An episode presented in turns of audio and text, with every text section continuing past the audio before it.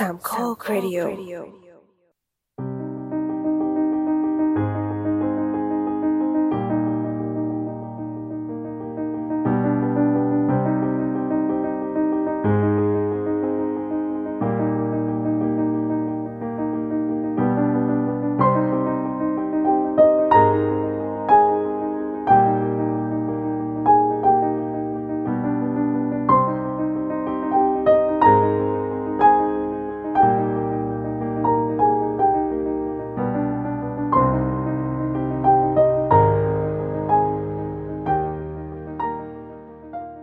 ดีครับ นี่คือรายการ The Opening Credit Podcast ยมหนังที่ประมุมมองใหม่ๆ ที่มีต่อหนัง โดยหยิบยกประเด็นต่างๆที่น่าสนใจมาพูดคุยแบบเป็นกันเอง EP นี้เป็น EP ที่ 52 นะครับ เราอัดกันวันที่ 21 พฤศจิกายนนะครับ แล้วจะออกอากาศกันวันที่ 25 พฤศจิกาย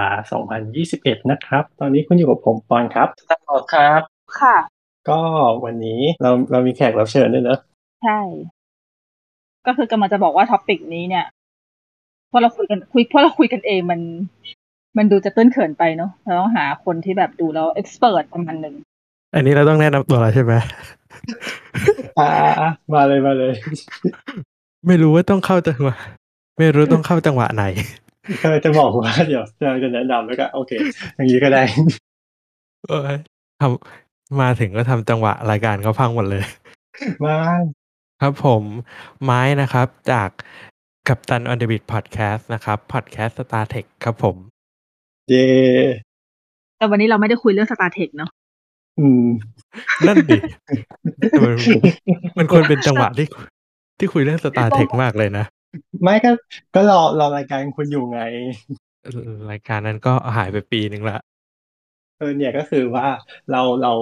เมื่อเมื่อปีที่แล้วเนื้อฟอนกับสตาร์ลอดไปออกรายการนู้นมา เสร็จปุ๊บก็นี่ก็คือครบปีแล้ว แล้วก็ ยังไม่มีรายยังไม่มีออกตอนมาอีก ก็เลยอาจเชิญมาแทน ก็คือพอปอนกับสตาร์ลอดไปทีหนึ่งรายการเขาก็จบสิ้นเลยอย่างนี้หรอ ไม่ก็ยังออกต่ออีกตอนนึงเออเออนึกว่าแบบเป็นตัวที่ทำให้เขารายการจบสิ้นต้องพิจารณาตัวเองก่อนแล้วนะเราให้นะว่าอาถรรพ์เอออาถรรพ์เนี่ย Star Trek Discovery เลยไม่เข้าไทยด้วยเลย เดี๋ยวเพราะแล้วเหรอเราให้นะ เซ็งมากเลยเนี่ย เอออันนี้เซ็งจริงเพราะแล้วไม่ถึงมันมันไม่ยอมเข้า Netflix อะเพราะอะไรนะ อ่า Paramount Plus เขาเขาดึงกลับเข้าบ้านตัวเองอ่าฮะอืมเออคือคือออริจิน l ลเน็ตฟิกมันก็จะมีหลายแบบใช่ไหมครับ มันก็จะเป็นแบบอะบริษัทนั้นบริษัทนี้ทำมาแล้วก็มาแปะป้ายว่าออริจิน l ลเน็ตฟิกเนาะแล้วก็แบบฉาย อ่า ถ้าเกิดที่มันไม่ใช่ Netflix สร้างเองเนี่ย อ่า ต้องมีสักวันก็คือถ้ามันเขาหมดสัญญาอะไรเงี้ยเขาก็ต้องแบบโดนถอดออกหรือกลับบ้านไปอะไรเงี้ย แต่ว่าสิ่งที่เกิดกับ Star Trek Discovery อะมันค่อนข้างแย่ก็คือตลอดที่ผ่านมาช่วงที่เขา เสร็จงาน post production เขาก็เริ่มบิวกระแสอ่าเริ่มมีตัวอย่างปล่อยทางฝั่ง Star Trek ก็โปรโมทว่า เอ้ยอเมริกาฉายวันที่ 18 ผ่าน Paramount Plus แล้วก็วันที่ 19 อะ ฝั่ง International นะจะได้ดูใน Netflix อ่าฮะอืมอันนี้ก็คือสิ่งที่ทุกคนรู้กันมาเป็นเดือนๆ แล้วก็เมื่อประมาณวันเสาร์อาทิตย์ที่แล้วเนี่ยอะทีมงานนักแสดงก็ไปอังกฤษก็ไปเดินสายโปรโมทแหละ เหมือนเป็นแบบงานอีเวนต์ Star Trek เขาก็โปรโมทกันว่า เอ้ยเนี่ยมาดูซีซั่นสี่กัน Netflix นั้นนู่นนี่นั่น แล้วก็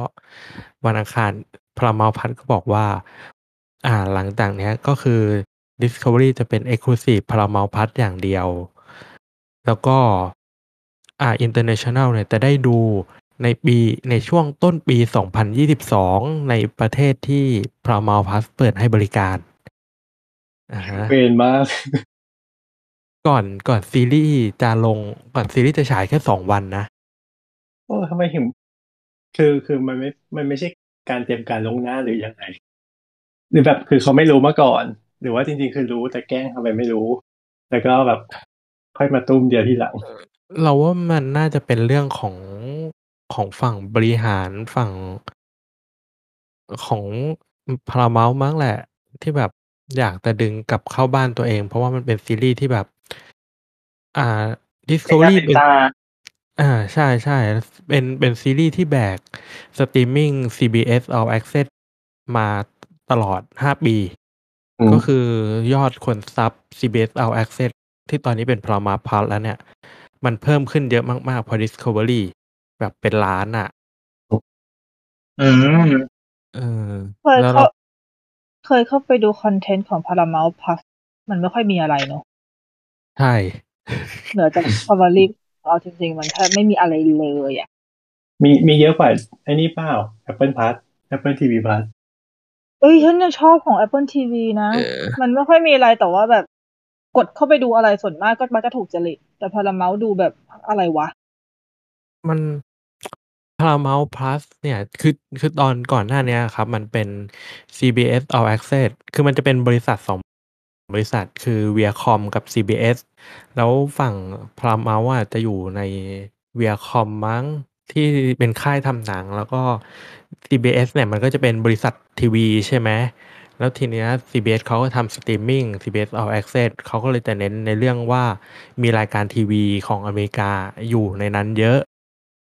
อ่าที่จะออกในในคลื่นช่องสัญญาณเขาเนี่ย ก็จะไปลงในสตรีมมิ่งอันนั้น ก็จะมีพวก MTV หรืออะไรพวกเนี้ยอยู่แบบพวกถ่ายทอดสดกีฬาอะไรอย่างเงี้ยครับ มันก็เลยจะแตกต่างจากชาวบ้านที่จะเป็นแบบ Original Content ที่แบบโอ้โฮเป็นซีรีส์อย่างนู้นอย่างงี้อืมอะฮะแล้วเขาก็เลยมี Star Trek เนี่ยแหละ เป็น Original Content ของ CBS All Access ก็จะมี Discovery Star Trek Picard Lower Deck อะไรอะ Prodigy ที่เป็นแบบยุคใหม่แล้วตอนเนี้ยก็คือ เหมือนพอบริษัทเขารวมร่างกันเสร็จเนี่ยเขาก็ rebrand เป็น Paramount Plus แล้วก็เหมือนตั้งใจว่าจะเอาแบบพวกหนังในเครือ Paramount แล้วก็อยากจะผลิต Original Content มาลงอะไรอย่างเงี้ยเอออืมประมาณนั้น จริง ๆ ก็เหมือนจะเข้าใจได้ประมาณหนึ่งว่าเพราะว่ามันเป็นแพลตฟอร์มใหม่ด้วยเขาก็ต้องอยากดึงลูกค้า ให้ให้มาใช้ให้มาติดกับแพลตฟอร์มนี้ก่อน ก็ เราว่ามัน เขาคิดตื้นไปอะ อืม เหมือน เหมือน เหมือนเราอะแอบคิดว่า เขาน่าจะมองว่า Discovery อะ ฐานแฟนมันแน่นมาก 3 ซีซัน คนดูแบบ มีแฟนเยอะอะ แล้วก็คิดว่า ถ้าเกิดดึงกลับมาเนี่ย ซีซัน 4 มาอยู่ในของตัวเอง ใช่ไหม แล้วในวันดีคืนดีอะ ถ้าเราไปเปิด service ปุ๊บ คนจะต้องแห่มา sub ของเราเพื่อดูซีซัน 4 อะไรอย่างเงี้ย อืม คือตอนเนี้ยคือคนดูมันมีได้แค่ประเทศเดียวอะคืออเมริกา สตรีมมิงพวกนี้มันก็ detect นะ ว่าแบบใช้ VPN ให้ไม่ให้ดู เจอมาแล้วเออใช่อืมใช่เออเลยแบบ โอ้โฮคือขนาดฉันพยายามจะใช้ VPN มึงยังกั้นกูอีกเหรอ?อะไรอย่างเงี้ยเออเด้งขึ้นมาเลยว่าแบบเรา detect ว่าคุณใช้ VPN อืมไม่อนุเออญาตเพราะอะไรวะ?มันแบบเรื่องเรื่องเงินเรื่องภาษีด้วยมั้ง แบบค่าค่าค่า service เขาแบบแต่ละที่ไม่เท่ากันอืมเมื่อก่อนเนาะนี่ก็แบบ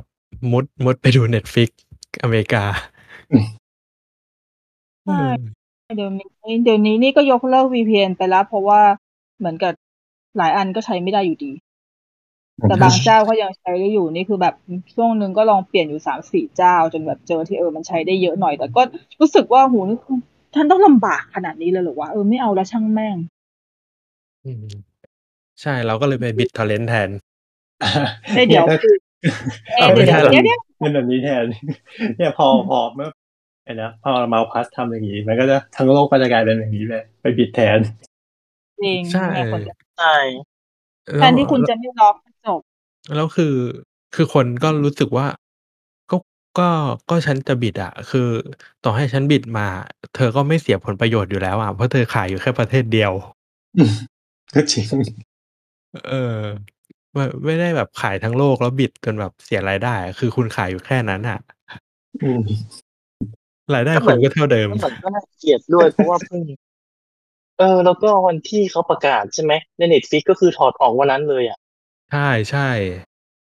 ๆแล้ก็วก่อคืนหอน้านี้จะไป Netflix ย้อนก็ไอ้นี่จะไปไปแล้วใช่ดูไหมหมายถึงว่าโฆษณาก่อนไปแล้วใช่ไหมตัว Netflix เองอะ? Net Netflix ก็ไม่ค่อยโพรโมตตั้ง คือ อ่า Netflix เขาจะมีแอ็ก ที่ชื่อว่า Star Trek Netflix ก็จะเป็นโพรโมต Discovery นั่นแหละ เขาอืก็อฮึ หยุดโพรโมตตั้งแต่จบซีซัน 2 ไม่อืรู้เหมือนมกันถูกทิ้งไปตั้งแต่ตอนนั้นแล้ว ไม่รู้เกิดอะไรขึ้นอืม อืมอืมอะงนี่ก็เป็นช่วงอัปเดตข่าวสารเหรอเลยกลายเป็นว่า พอเราจะไป พอเราจะไปส่งท้าย ก็คือไม่ได้ส่งเลยอะ ไม่มีเวลาส่งเลย มัน ไปเลยอะ ใช่ แล้วพากย์ไทยก็ดี ซับไทยก็ดี จริงอืมเราชอบพากย์ไทยเขามากเลยอืมนี่นี่ก็จะดูซ้ำ แบบดูซ้ำพากย์ไทยด้วย ครับ นั่นก็คือรายการ Captain on the Bridgeนะครับครับอะจบเรื่อง Star Trek เท่านี้เถอะ ถือว่าเป็นอะอัปเดตข่าว เป็น teaser อยากจะ อยากจะฟังอะไรลึก ๆ ก็คือรอ EP หน้านะคะของ Captain on the Bridge โอ้โหที่ไม่รู้จะมาเมื่อใดไม่ได้กดดันเลยปูมาอย่างดีแต่ก็คือไม่มีไม่มีตอนใหม่ออกนะ คิดถึงอยู่นะ ต้องมีสิครับครับ นั่นแหละ แต่ก็เราจะไม่ได้คุยเรื่องนี้กันเนอะ ก็น่าจะเห็นจากปกจากอะไรกันไปแล้ว ก็เรามาคุยกันเรื่องสไปเดอร์แมนใช่ แต่เออปกติรายรายการเราไม่เคยทำถึงซูเปอร์ฮีโร่เลยนะอยู่ดีๆมาถึงก็เลือกสไปเดอร์แมนกันเลยเนาะอืมแบบ friendly neighborhood อะไรเงี้ยเริ่มต้นจากใกล้บ้านก่อน ว่าแต่เราเป็นใครวะทำไมเราถึงมาเล่าเรื่องสไปเดอร์แมนเนี่ย ไม่รู้เหมือนกันก็ไม่รู้เหมือนกันอะแฟนพันธุ์แท้สไปเดอร์แมนก็ไม่ใช่ เราแค่จะมาคุยเพราะว่าช่วงนี้มีอะไรที่มันเกี่ยวกับสไปเดอร์แมนโผล่มาเยอะ ไม่เชิงจริงๆก็คือหนังภาคใหม่อ่าซึ่งจริงๆคือคือปอนอะเกริ่นกับพี่ไม้ไว้แบบสองเดือนที่แล้วว่าเอออยากคุยแล้วไม่ได้คุยสักทีจนกระทั่งเวนอมก็จะมาจะเข้าแล้วภาคสองเออตัวอย่างใหม่ตัวอย่างก็มาพอดีเอ้ยมันก็ถือว่าเป็นจังหวะที่ดีขึ้นไหมก็แบบเฮ้ยเป็นตอนใหม่สไปเดอร์แมนต้อนรับหนังเข้าพอดีเลย ใช่ ไม่ค่อยเกาะกระแสเท่าไหร่เลยเราเอ้ย คือจริง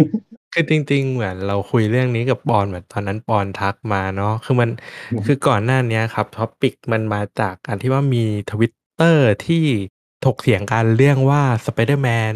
อ่า คนนักแสดงแบบเกี่ยวกับว่า เอ้ย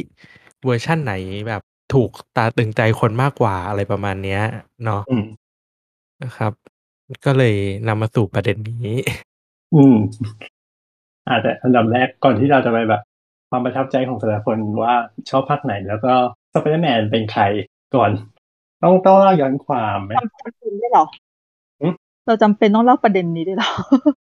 เราว่าไม่หรอไม่ไม่ต้องก็ได้มั้งทุกคนน่าจะรู้ว่าเขาเป็นใครไม่หมายถึงว่าแบบก่อนก่อนที่จะมาเป็นหนังก่อนที่จะมาเป็นคอมิกมันเริ่มมายังไงอะไรเงี้ย ต้องบ้างถึงไม่ต้องทำไมถึงไปอยู่กับโซนี่อะไรอย่างนี้อ๋ออ๋อ เราก็พูดคร่าวๆได้นะประวัติศาสตร์คร่าวอือหือเออเพราะมันก็น่าสนใจนะ เพราะจริงๆแล้วคือสไปเดอร์แมนเนี่ย ทุกคนก็จะมองภาพว่าแบบมาร์เวลมาร์เวลใช่ไหมแต่ว่าบริษัทที่จัดจำหน่ายหนังของสไปเดอร์แมนจริง ๆ หรือแม้แต่เวนอมมันกลับเป็นโซนี่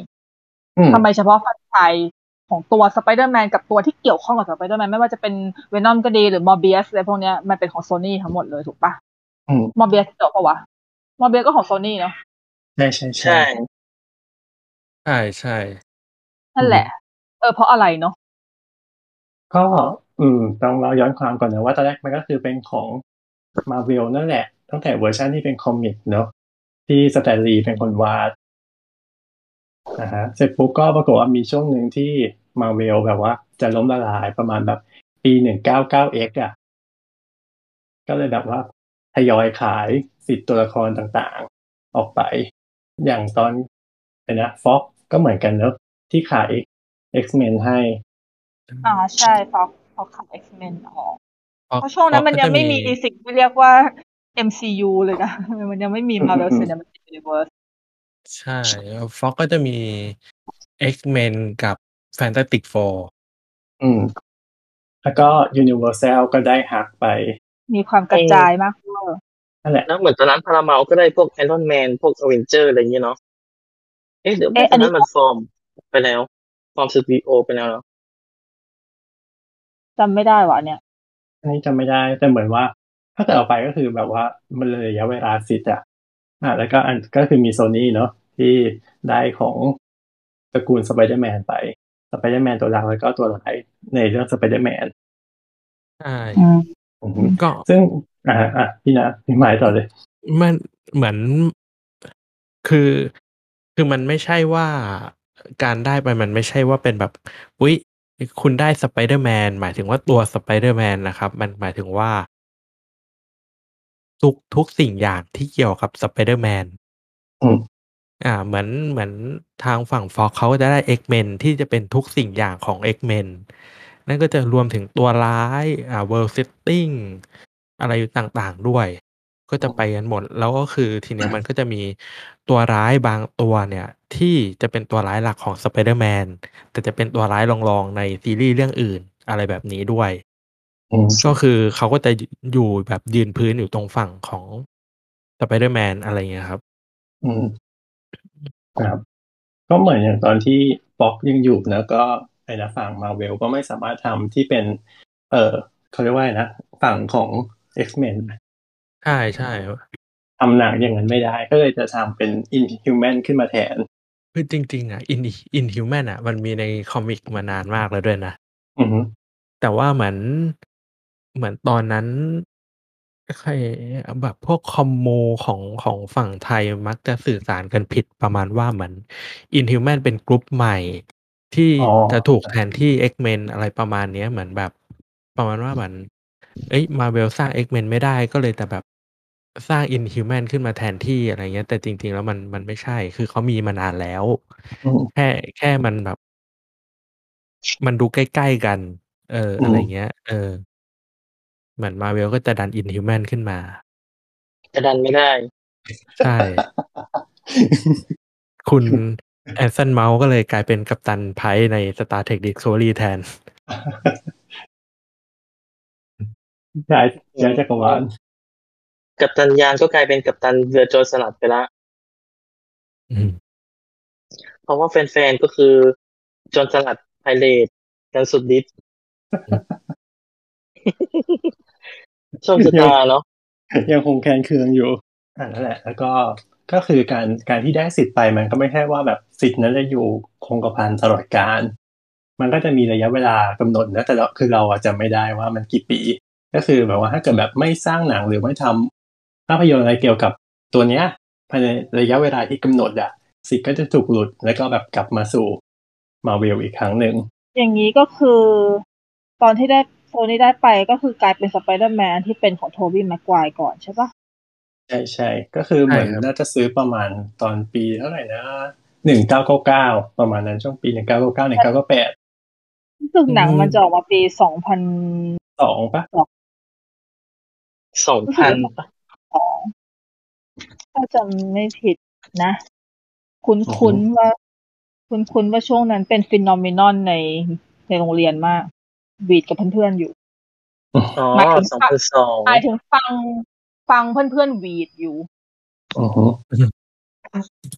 แบบเขากรี๊ดกราดกันอะไรอย่างเงี้ยอืมก็แบบอ๋ออืมคือจริง ๆ มันก็มีความแบบพยายามจะสร้าง Spider-Man มาตั้งแต่แบบยุค80แล้วแหละเออแต่มันมันก็ทำไม่ได้อะไรอย่างเงี้ยอือฮึเอฟเฟกต์ด้วยอะไรเนาะใช่ๆจนมาจบที่ Columbia Pictures นั่นแหละ2000 เริ่มตั้งก็ 1999 ที่มันแบบเริ่มเป็นเรื่องเป็นราวขึ้นมาอะไรอย่างเงี้ย จนออกมาเป็นของ Sony อันนี้อืมอืมอืมก็ทำออกมาได้เป็น1ไตรภาคเนาะใช่ใช่ๆเป็นเป็นไตรภาคที่น่าจดจำอือฮึอืมเสร็จปุ๊บก็หายไปพักใหญ่ใช่ครับ แล้วก็หายไปพักใหญ่ก่อนจะมาเป็น อ่า The Amazing Spider-Man ที่จะเป็น Andrew Garfield เนาะอืมแล้วหลังจากนั้นก็จะมาเป็นของ Spider-Man ของของ Tom Holland นะครับ ครับ ก็ซึ่งมันก็มีเรื่องราวมากมายแหละ เกิดขึ้นในระหว่าง ตรงนี้ ตามประสา Sony Pictures ซึ่งเป็นหนึ่งในบริษัทที่ เละเทะประมาณหนึ่งว้ายต้องบอกว่าในช่วง 2010อะค่อนข้างเละเทะ ใช่ไหม?ใช่ๆๆมันเกิดอะไรขึ้นนะ?มันเล่าค่ะก็มันเละเทะอะมันมีความแบบอยากเอออันนี้อยาพูดกบเป็นริหารรวมอะๆไรก็เงคี้ยือ ใช่ๆคือทุกพรอเจกต์หนังของเขาอะครับ มันจะมีความแบบผู้บริหารระดับสูง อยากจะใส่บางอย่างเข้าไปในหนัง ตลอดเวลาเหมือนแบบ อยากจะมีส่วนร่วมในหนัง อือฮึ มันก็เลยไปแก้นู่น เติมนั่น เติมนี่ อะไรที่มันก็จะแบบควรจะง่ายก็ยาก เป็นประมาณนี้แบบอยู่ อยู่ในหลายๆโปรเจกต์เลย ไม่ใช่แค่ Spider-Man นึกภาพ เอาง่าย ๆ ง่ายที่สุดเลยนะ นึกภาพว่า สมมุติเป็น Kevin Feige ทำหนัง Marvel ใช่ไหม เขาเป็น Produce ใหญ่ ใช่ไหม แล้ววันดีคืนดีมีคนจากดิสนีย์เดินมาจิ้มว่า คุณแก้อันนี้ดิ แล้วคุณอืมต้องแบบ คุณต้องแก้นะ ไม่แก้ไม่ได้อะไรเงี้ย มันก็เละอืมเออเป็นประมาณนี้แต่จริงๆเออตัว Spider- Amazing Spider-Man นี่คือมันผลตอบรับไม่ดีด้วยใช่ไหมมันเลย ออกมาแค่สองภาคใช่ครับ มันเป็นผลตอบรับ ไม่ดีรีวิวไม่ดีอะไรประมาณนั้นอืมก็เลยจบที่สองภาคสงสารรายได้นะก็ไม่ไม่ได้เกลียดนะใช่ไหม ไม่น่าเกลียดนะเอาจริง ๆ คือคือเรา หนังเจ๊งของแต่ละคนเนี้ย มันคือยังไงอะสำหรับเราอะ The Amazing Spider-Man ไม่ใช่หนังที่เจ๊ง อือย่ามงภาค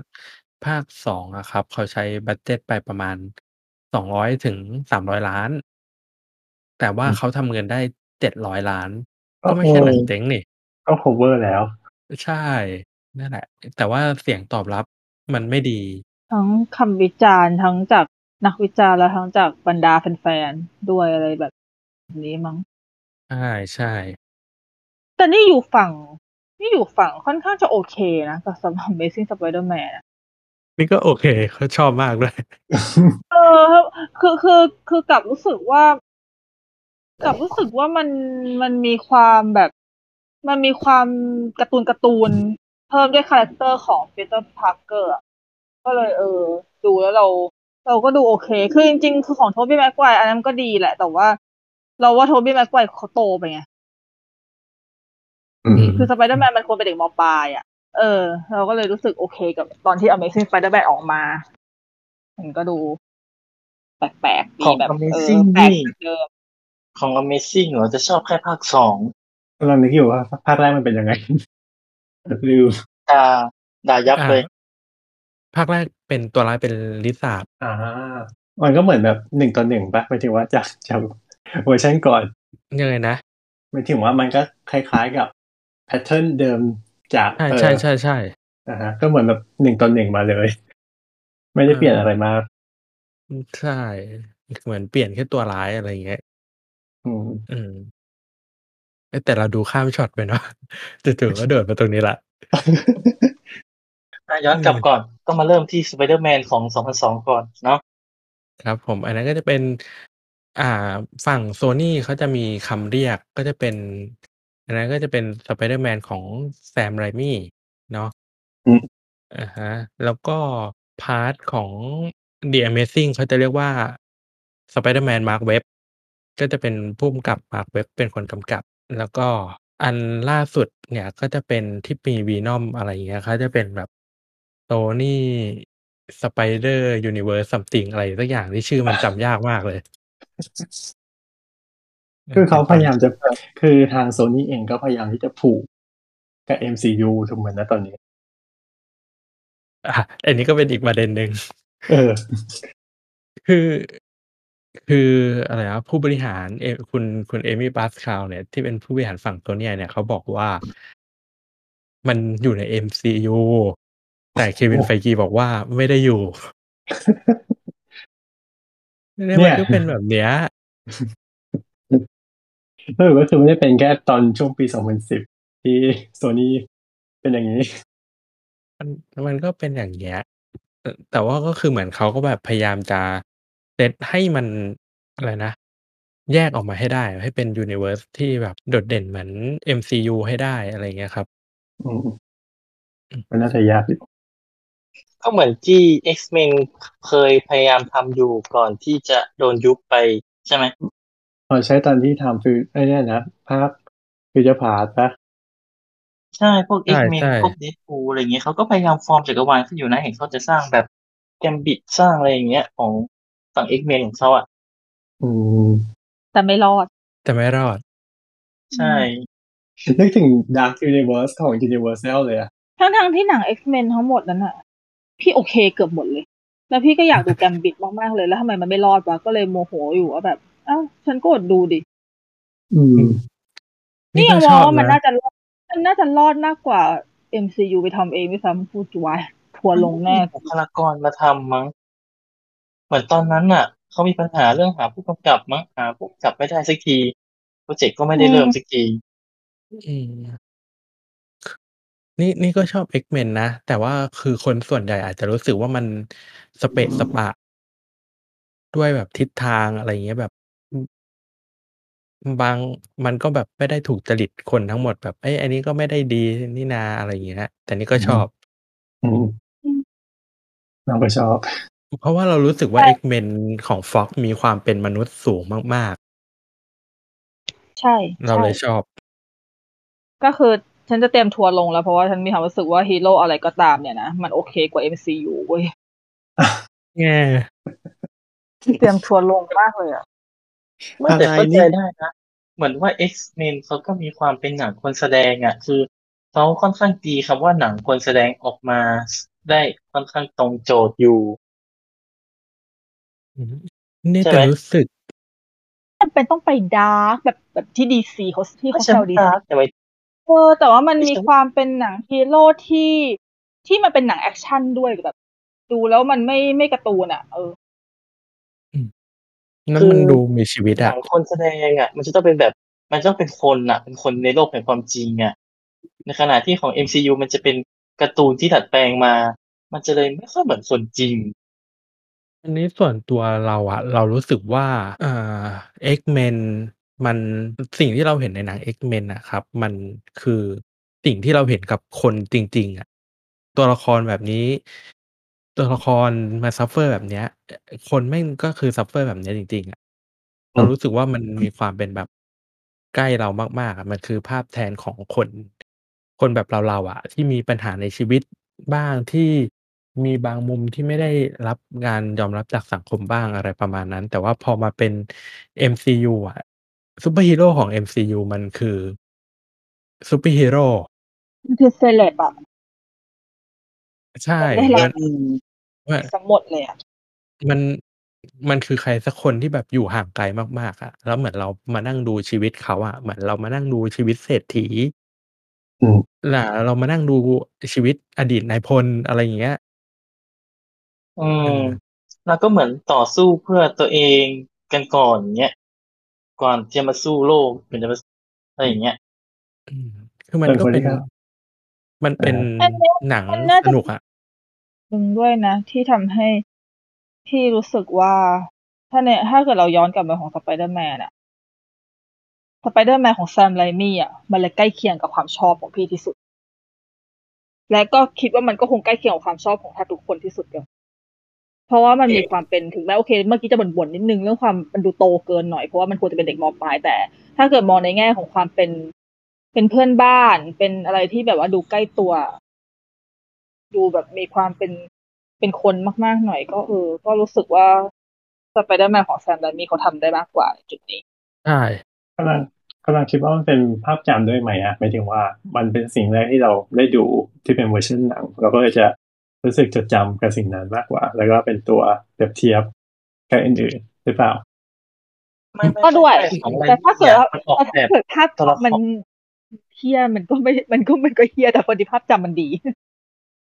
คือคือเราอาจจะรู้สึกว่าหนังมันเป็นภาพจำใช่ไหมแต่จริง ๆ แล้วอะcore ของสไปเดอร์แมนมันคือเพื่อนบ้านที่แสนดี มันก็เลยจะเป็นซูเปอร์ฮีโร่ที่ติดดิน ใช่ใช่ใช่ คือคือถ้าในในฝั่ง comic อะมันก็จะมีซูเปอร์ฮีโร่หลายตัวมากๆเลยที่ที่เป็นฮีโร่ดังของโลกอะครับ มันก็จะเป็นแบบซูเปอร์แมนแบทแมนวันเดอร์วูแมนสไปเดอร์แมนอ่านี่ก็จะเป็นแบบสี่เบอร์ฮีโร่ที่แบบพูดปุ๊บทุกคนก็จะแบบอ๋อรู้จักเคยเห็นในหนังสือการ์ตูนอะไรอย่างนี้ใช่ไหมซึ่งในในยุคของหนังสือการ์ตูนอะมันจะเป็นฮีโร่ที่แบบค่อนข้างดูห่างไกลมากๆ อย่าง มาเวลก็จะมีกัปตันอเมริกาที่เป็นทหาร เอ่อ มีพวก X-Men ที่มีพลังพิเศษ นู่นนี่นั่นแม้ เออว่า X-Men เขาจะเอามีความหมายถึงแบบคนชายขอบก็เถอะ แต่ว่ามันก็จะดูไกลอยู่ประมาณหนึ่ง แต่ว่า Spider-Man มันคือฮีโร่แบบ ในตรอกในซอยอะในชุมชนอะไรเงี้ยอ๋อคือคอนเซปต์เขาคือแบบยืนพื้นมาด้วยความที่ติดดินอยู่แล้วเออ พอถ้าหนังหนังมันก็เลยทำภาพแบบปีเตอร์ปาร์เกอร์ที่มันดูจับต้องได้อะมันเป็นคนที่ที่เราเจอในทุกวันได้อะใช่ ซึ่งมันเป็นสิ่งที่ซึ่งมันเป็นสิ่งที่ MCU มันทำไม่ได้ไง ใช่ คือคือปัญก็บอกแล้วทัวร์ลงแน่นอนทัวร์ลงที่ไวโอเลต้าก่อนเลยอันดับแรกคือแบบว่าเป็นแฟนๆคือเตรียมตัวเลยอีนี่ใครอะไรอย่างเงี้ยนั่นแหละ Sorry คือคือคือเราจะมามองว่า เอ้ย ก็อย่าเอาเป็นหนังสือการ์ตูนไปเปรียบเทียบกับหนัง ซึ่งจริง ๆ แล้วว่ามันก็เลี่ยงไม่พ้นน่ะหนังซูเปอร์ฮีโร่ที่ทำจากหนังสือการ์ตูนยังไง มันก็ต้องแบบพูดถึงตัวเปรียบเทียบอยู่แล้วแหละอืมเออ เนาะแล้วก็ ซึ่งปัญหาเนี้ยมันมันคือเกิดขึ้นกับหนังสือการ์ตูนสไปเดอร์แมนเหมือนกันนะ คือคือคอนเซปต์ของมันอะมันแข็งแรงในเรื่องการว่าเป็นซูเปอร์ฮีโร่ที่แบบคนของประชาชน คนแบบเพื่อนบ้าน คนแบบเข้าถึงง่าย แล้วจนช่วงประมาณสักสองพันสิบสี่สิบห้ามั้งอืมไม่ชัวร์ปีก็คือหนังสือการ์ตูน Spider-Man อะมันมีความเปลี่ยนแปลงทางด้านคาแรคเตอร์ของ Peter Parker มันเปลี่ยนจาก Peter Parker ที่ติดดินที่ตัวหนักมาเป็นเจ้าของบริษัท คุณนึกภาพว่า Peter Parker เป็นเจ้าของบริษัทในระดับเดียวกับโทนี่สตาร์กอืมมันขายไม่ออกเว้ย อืม นึกยังนึกแทบไม่ออกเลยอะ คือ คือมัน มันก็จะมีความแบบอะสดใหม่ในแง่ว่าเอ้ย มันมีเทคโนโลยีบางอย่าง แต่ว่าคนไม่ซื้อคนมันไม่อินไง โอ้มันดูไกลตัวขึ้น ใช่ ถ้าทำเป็น what if อาจจะโอเคกว่าหรือเปล่า ยังไงนะไม่ถึงว่า ทำเป็น ถ้าเกิดแบบปีเตอร์พาร์เกอร์แบบ เป็นมหาเศรษฐีแทนอะไรอย่างเงี้ยเป็น what if นี้ใช่ไหมเออทำเป็นแบบเหมือน what if อืมคือจริง ๆ คนก็ไม่ได้อยากให้ปีเตอร์ปาร์เกอร์จนหรอกแค่พอมันไกลตัวมากๆ คนมันไม่รู้สึกไม่อินอะไม่รู้สึกว่ามันไม่ใช่ตัวละครตัวเนี้ยเขาก็เลยไม่ซื้ออืมเออเนื้อเรื่องช่วงนั้นก็จำไม่ค่อยได้สักอย่างแต่แต่ปลายทางก็คือบริษัทเจ๋ง อ๋อคือเขาพยายาม build มาหรือเปล่าจบเหมือนเดิม ใช่ คือคือคือจริง ๆ มันมันเป็นช่วงหลายปีมากๆก็คืออ่าอันนี้ก็สปอยล์หนังสือการ์ตูน ก็คือมันจะเป็นอะไรวะ มันจะมีช่วงที่ปีเตอร์ปาร์เกอร์อะตาย เออแล้วอ๋อทีเนี้ยเหมือนก็กลายเป็นว่าด็อกเตอร์ออ t โ p พุสนะครับ มันเขาก็เป็นแบบโอนโอนอะไรวะคลื่นสมองของตัวเองอะมาใส่ในร่างปีเตอร์ปาร์เกอร์ อืมเออก็จะกลายเป็นด็อกเตอร์ออตโต้เนี่ยจะอยู่ในร่างของปีเตอร์ และอีด็อกเตอร์ออตโต้เนี่ยก็เลยรู้สึกว่า ไอ้เชี่ยปีเตอร์ปาร์เกอร์มึงเป็นอัจฉริยะคนหนึ่งในด้านวิทยาศาสตร์ แต่ทำไมมึงจบแค่ป.ตรี แล้วแล้วแล้วออตโต้มันก็เลยกลายเป็นว่า มันก็จะเป็นสไปเดอร์แมนใน look ใหม่ก็จะเป็นช่วงนั้นก็จะเป็นซู p ิเ i ียสไปเดอร์แมนจะเป็นสไปเดอร์แมนที่แบบ อ่ากึ่งกึ่ง anti-hero ก็คือ มีความเกรี้ยวกราดแบบใช้กำลังเยอะอะไรเงี้ย แล้วใน part ของปีเตอร์ปาร์เกอร์เนี่ย เขาก็ไปเรียนจบจนเป็นด็อกเตอร์ แล้วก็ออกมาสร้างบริษัทที่เป็นบริษัท tech แล้วเขาก็พูดประมาณว่าแบบจะไม่ทำจะเหมือนแบบ จะเปลี่ยนชีวิตจนๆเนี่ย ให้มันแบบมีคุณภาพชีวิตที่ดีขึ้นอะไรเงี้ย เออ แล้วจนมันก็เกิดเรื่องนู่นนี่นั่น จนสุดท้าย อะปีเตอร์มันก็กลับมา แล้วมันก็มาทำ อยู่กับอีบริษัทบ้านนี่ แล้วพอในช่วงที่เปลี่ยนเป็นปีเตอร์ มาอยู่ในบริหารบริษัทแล้วเนี่ย คนมันไม่อิน เพราะว่ามันไม่ใช่ปีเตอร์ปาร์เกอร์ แต่ตอนที่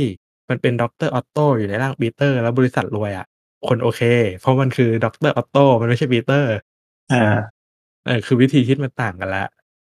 อืม เออนั่นแหละ ออกไปได้ดูชุดมามันก็ มีแข้งข้างหลังเลยคล้าย ๆ กับสไปเดอร์แมนปัจจุบัน ใช่ใช่คล้ายๆไอรอนสไปเดอร์ อืมเออเนาะแสดงว่าคาแรคเตอร์บางอย่างที่เราเราผูกพันกันมันกับเขามานาน ใช่ครับอะรู้สึกออกไปไกลมาก เรากลับมาที่หนังกันไหมเออไงต่อดี อ่า เรามาพูดถึงหนังในแต่ละยุคก่อนละกันเนาะ มันจะได้เป็นแบบ อะไรวะ ไล่เราจะทำไม่ลายได้ลุไล่ทำลายด้วย แล้วเราจะไม่ออกทะเลกัน ด้วยอ่าได้ ใช่ได้ได้ใช่เนาะ อันยุคแรก แต่ภาคแรกก็จะเป็น Spider-Man ของ Sam Raimi เนาะ อันนี้บัดเจ็ตคือ 139ล้านกำ แล้วก็ทำเงินบ็อกออฟฟิศไปได้ 821ล้าน ในปีอืม2000ในปี2002ด้วยนะ เยอะนะมตอนนั้นทุกคนอายุเท่าไหร่ พี่สองพันสองเหรอ ยังไม่เกิด เดี๋ยว อย่ามา ประมาณเลขแบบโหเพิ่งจะแบบสิบสิบเอ็ดสิบสองขวบอะไรอย่างนี้เองมั้ง เราหกขวบ โอ้ เราเท่าไหร่วะเนี่ย จำไม่ได้ ตอนนั้นสิบแปดแล้วมั้งอืมไม่ไม่ไม่ไม่ถึง ไม่ได้แก่เอขอนาดนั้น โอ้ถ้าเกิดตอนนั้นพี่ไม้สิบแปดพี่นุกจะเหลือเหรอเฮ้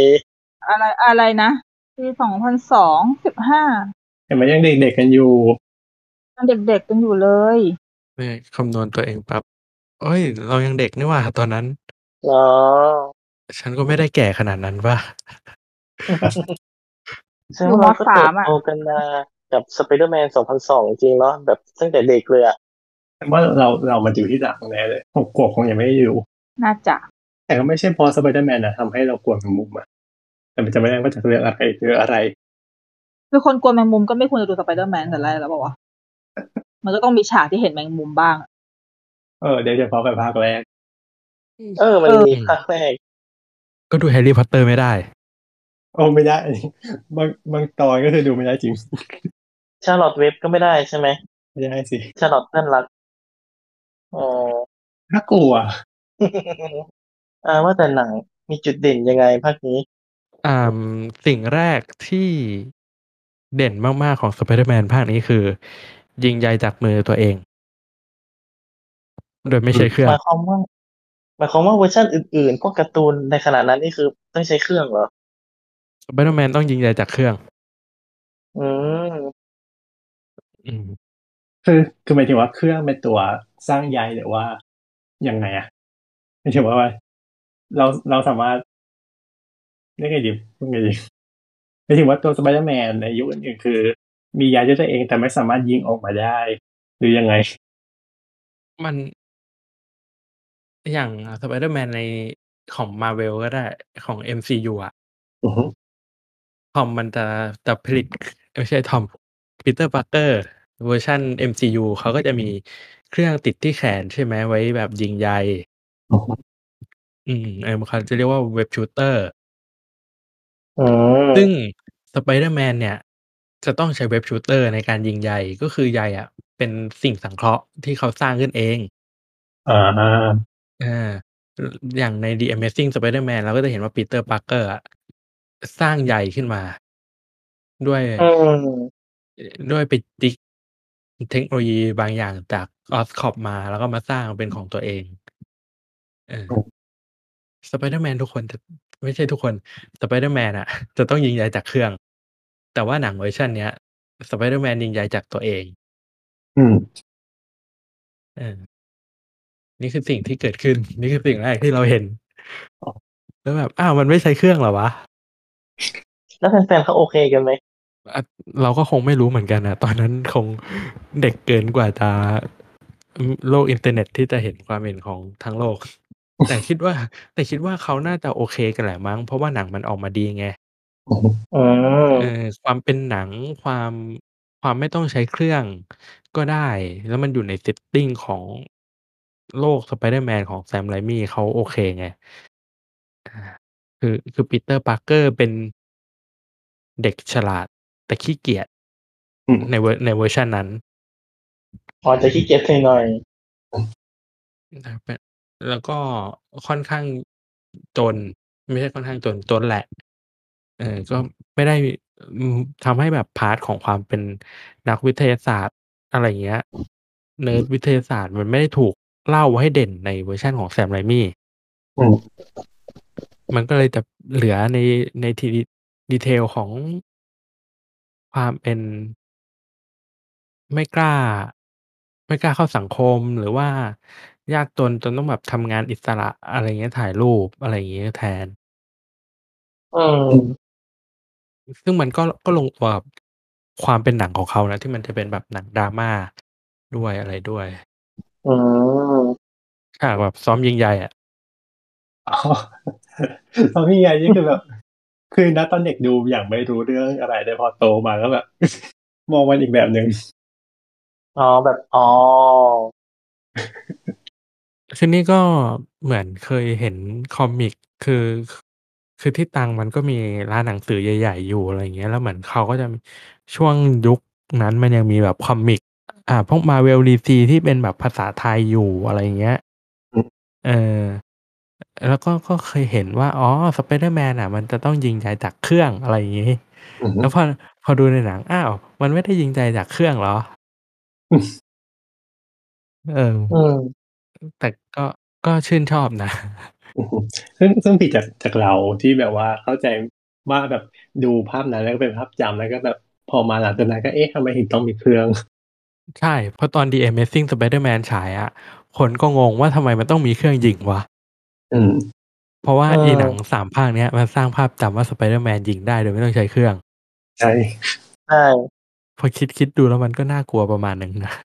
การการสร้างภาพจำใช่ไหม?อืมไม่ๆยิงใยออกมามีอ๋อใยออกมาจากตัวได้อ๋ออ๋อ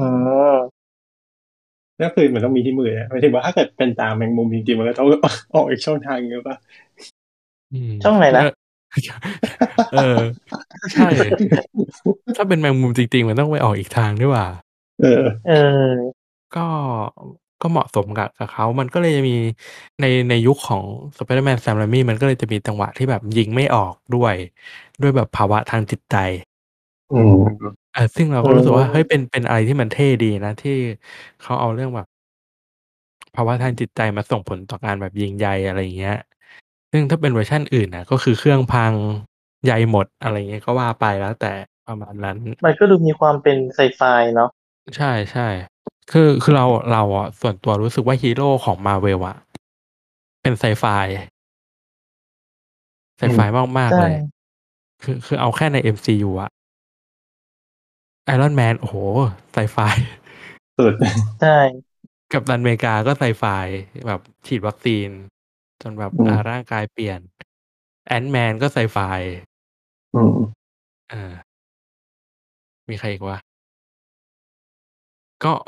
ก็ค่อนข้างไซไฟในแบบของเขาอะ เป็นไซไฟแฟนตาซี ก็ถือว่าเป็นไซไฟ อือฮึ อืม ไม่ค่อยมีแบบ โอ้โฮ พลังวิเศษ แบบ พูดผี อะไรอย่างเงี้ย อือฮึ อ๋อ Thor ไง แฟนตาซี Scarlet Witch เออ ๆ ๆๆไม่ แต่ก็แต่แอว่าบคิดว่านางก็ดูมีความไซไฟอยู่นะ แต่ไม่แต่ว่า Scarlet Witch มันมันคือ X-Men เก่าอะอือ๋อมคือคือคอนเซปต์มันคือ X-Men น่ะแล้ว X-Men ทุกตัวมันคือไซไฟอยู่แล้วอะคือ คือพันธุกรรมมันแบบมีปัญหาอะอือฮึอืมอืมจนแบบเกิดการกลายพันธุ์แต่จำไม่ได้นะไม่เห็นตอนนั้นเอาสามารถเอา Scarlet Witch กับไอ้นี่มาได้ Quicksilver มาได้ เออ จำไม่ได้แล้วเออทำไมเขาเอามาได้วะจำไม่ได้เหมือนกันขอยืมมั้งก็ยืมขมอายืยามวไว้เลเลยยก็ตอนแรกขอยืมไงแล้วก็เอาเอาคืนไปก่อนตัวหนึ่งทีแรก เออครับมันก็ก็เป็น X-Men คงเอาไว้โอกาสหน้าเนาะอืม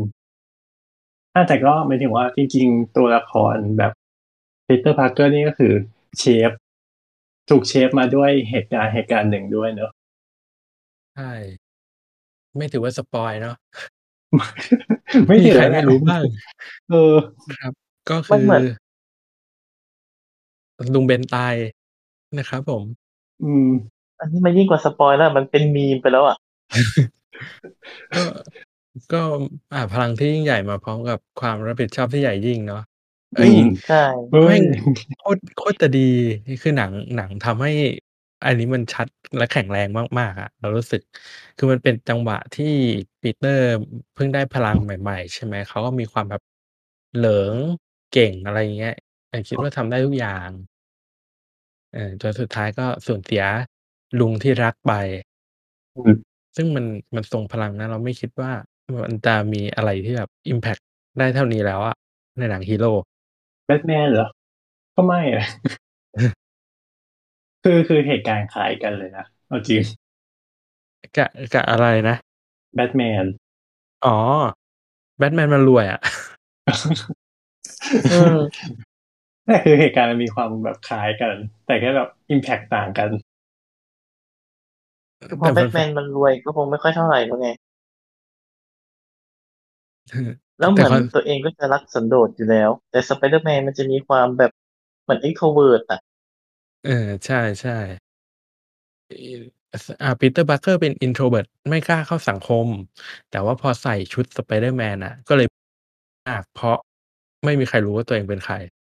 อืมอืมเออ มันก็เลยพูดเยอะ อะไรอย่างเงี้ยเออนะครับ หนังแล้วเราไปไกลมากเลย ครับ หนังของแซมไรมี่ทุกคนเป็นไงคิดว่าเป็นยังไงจำไม่ค่อยได้ปะก็ก็นี่ไงดีมันก็ยังเป็นภาพจำอยู่นะในหลายๆอย่าง แล้วก็เป็นมีมด้วย ก็เยอะ ใช่ ซึ่งเขาก็จะของแซมไรมี่เขาก็จะมีทั้งหมดสามภาคคือ Spider-Man อืมแล้วก็ Spider-Man 2แล้วก็ Spider-Man อืม3ครับ ก็โอ้ก็เป็นเนื้อหาต่อเนื่องกันทั้งทั้งสิ้นอืม จำเป็นต้องดูด้วยกันหมด ดูแบบอันเดียวแล้วก็แบบเอ๊ะอะไรวะ อะไรอย่างงี้ แล้วก็แต่ต่างแต่แต่แต่ละภาคมันก็จะมีตัวร้ายต่างกันไปเนาะใช่ใช่ แต่ภาคก็จะมีตัวร้ายต่างกันไป โดย Spider-Man 2 เนี่ย ได้ออสการ์ Best Visual Effect ว้าแล้ววอืมแล้วก็ nominate ตรงฝั่ง Sound Mixing กับ Sound Editing อืมอืมอ๋อ ยุคนั้นก็ก็คือถือว่าเขา จริง ใช่ ยุคนั้นก็ถือว่าเขาล้ำจริง ๆ นั่นแหละ ว่าไม่ได้ เออ แต่จริงนะ CG สไปเดอร์แมนค่อนข้างทำยากเพราะว่าแบบจะไต่ตึกยังไงให้มันดูสมจริง ใช่ แล้วก็ Spider-Man 2 เนี่ย ก็จะมีด็อกเตอร์ออกโตปุสเนาะกับซีนในซีน iconic ของซีรีส์นี้เลยก็คือการที่ปีเตอร์พาร์เกอร์ไปขวางรถไฟอืม หยุดรถไฟอืมสไปเดอร์แมนไปขวางรถไฟ แล้วก็ทุกคนก็จะเห็นหน้า ว่าสไปเดอร์แมนเป็นใครแต่ว่าทุกคนก็ไม่พูดว่าใครคือสไปเดอร์แมนอืมเออเพราะจริงๆคือทุกคนไม่รู้จักงั้นตรงนั้นคือเขาอาจจะแบบจำหน้าได้อะไรเงี้ยแต่แบบว่าเลือกที่จะไม่จำอะไรอย่างนี้ไหมอืมอืมก็คือมันเป็นไอ้นี่แหละ symbol นั่นแหละใช่ซึ่งซึ่งเรารู้สึกว่า เป็นซีนที่ล้มยากมากๆเลยนะ ซีนแบบซีนแบบ iconic ของซูเปอร์หนังซูเปอร์ฮีโร่อะคือแต่ละตัวมันก็จะมีซีนพวกนี้ใช่ไหมอืมซึ่งอีซีนบ้านเนี่ยของสไปเดอร์แมนแซมไรมี่อะถ้าให้จัดอันดับก็อันดับ top อะอืม top ต้นต้นมากคนคนไม่ได้เลยอะเออๆรู้สึกว่าเขาตอบโจทย์นะ พอสไปเดอร์แมนกลายเป็น friendเป็น friendly neighborhood ใช่ไหมแล้ว เพื่อนบ้านเขาก็มีความให้ความรักความเอ็นดูกลับมา อืม ใช่คือค่อนข้าง ตรงโจทย์เลยอะครับนี่ก็เป็นภาคสองอือฮึจะไปกันเร็วๆเลยเนาะทุกคนได้แต่ได้แล้วก็เป็นภาคสามที่เขาจะไปเจอกับวีนอม อืม อืม